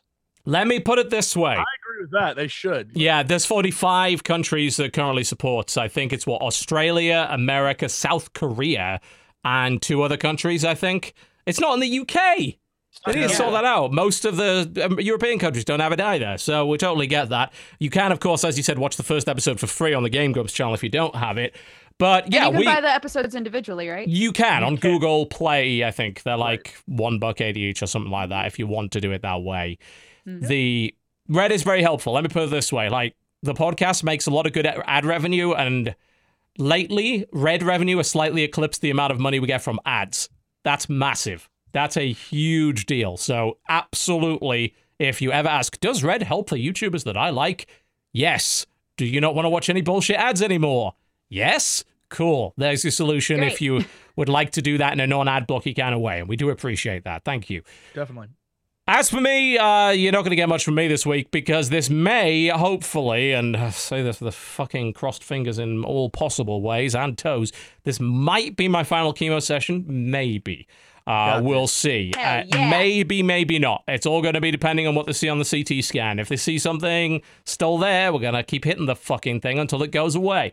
But Mm. I would be pretty happy. Let me put it that way. Uh, let's. So there's not going to be much on the channel for the rest of the week. So I'm going to be doing chemo from Wednesday to Friday. I'll hopefully be back on my feet around Sunday and then get back to streaming around Monday. And the Co-optional podcast next week will be brought to you with the same crew plus. A Ms. Alana Pierce is bringing herself back to the show. She Sick. was on a couple of years ago, and she's great. And she's coming back to the show next week. That is on the 12th of September at 3 p.m. Eastern, 12 p.m. Pacific, 8 p.m. British summertime, 9 p.m. Central European summertime. There you go. And Dodger, you were about to say something? I was about to say that uh really early in the morning that same day is when I'm getting my first round of uh cavities taken care of. Oh, that will be fun. First I'm sure you won't First sound. Round? Yeah. Oh, And There that's why you should go to the dentist, folks. If you can't, That's why you know, should go to the fucking fucking dentist. dentist. Yeah. You have to go for two. You're like in a prize fight. Round one. Good luck. Yeah, that's uh whoo, woo lad. Uh, that's that's rough. Uh that is rough. yeah. So Mhm. so anyway, sorry to hear about that. Uh, They've assured me that my mouth will not be numb anymore by the time I need to talk on this podcast. I don't fucking believe them for a second. Odd. All right. Mm-hmm. Ladies and gentlemen, thank you very much for watching the Cooptional Podcast. As always, we'll be back same time next week, 3 p.m. Eastern. If you missed any of the show and you subscribe to the Twitch channel, it's available right now on the VODs. Go catch up with whatever you missed. If not, Thursday, as usual, the release for the Cooptional Podcast on iTunes and YouTube and SoundCloud as well. Thank you very much for watching. Thank you to our special guest Quill18 today, who is going to be going back to conquering Europe, most likely in his Hearts of Iron 4 playthrough. Go watch that. Go check out his channel. It's been uh, below his name for the last three fucking hours. How did he miss it? I don't know. Maybe you should be a games journalist if you miss things that obvious. Thank you very much for watching. We'll see you next time. Goodbye. Bye.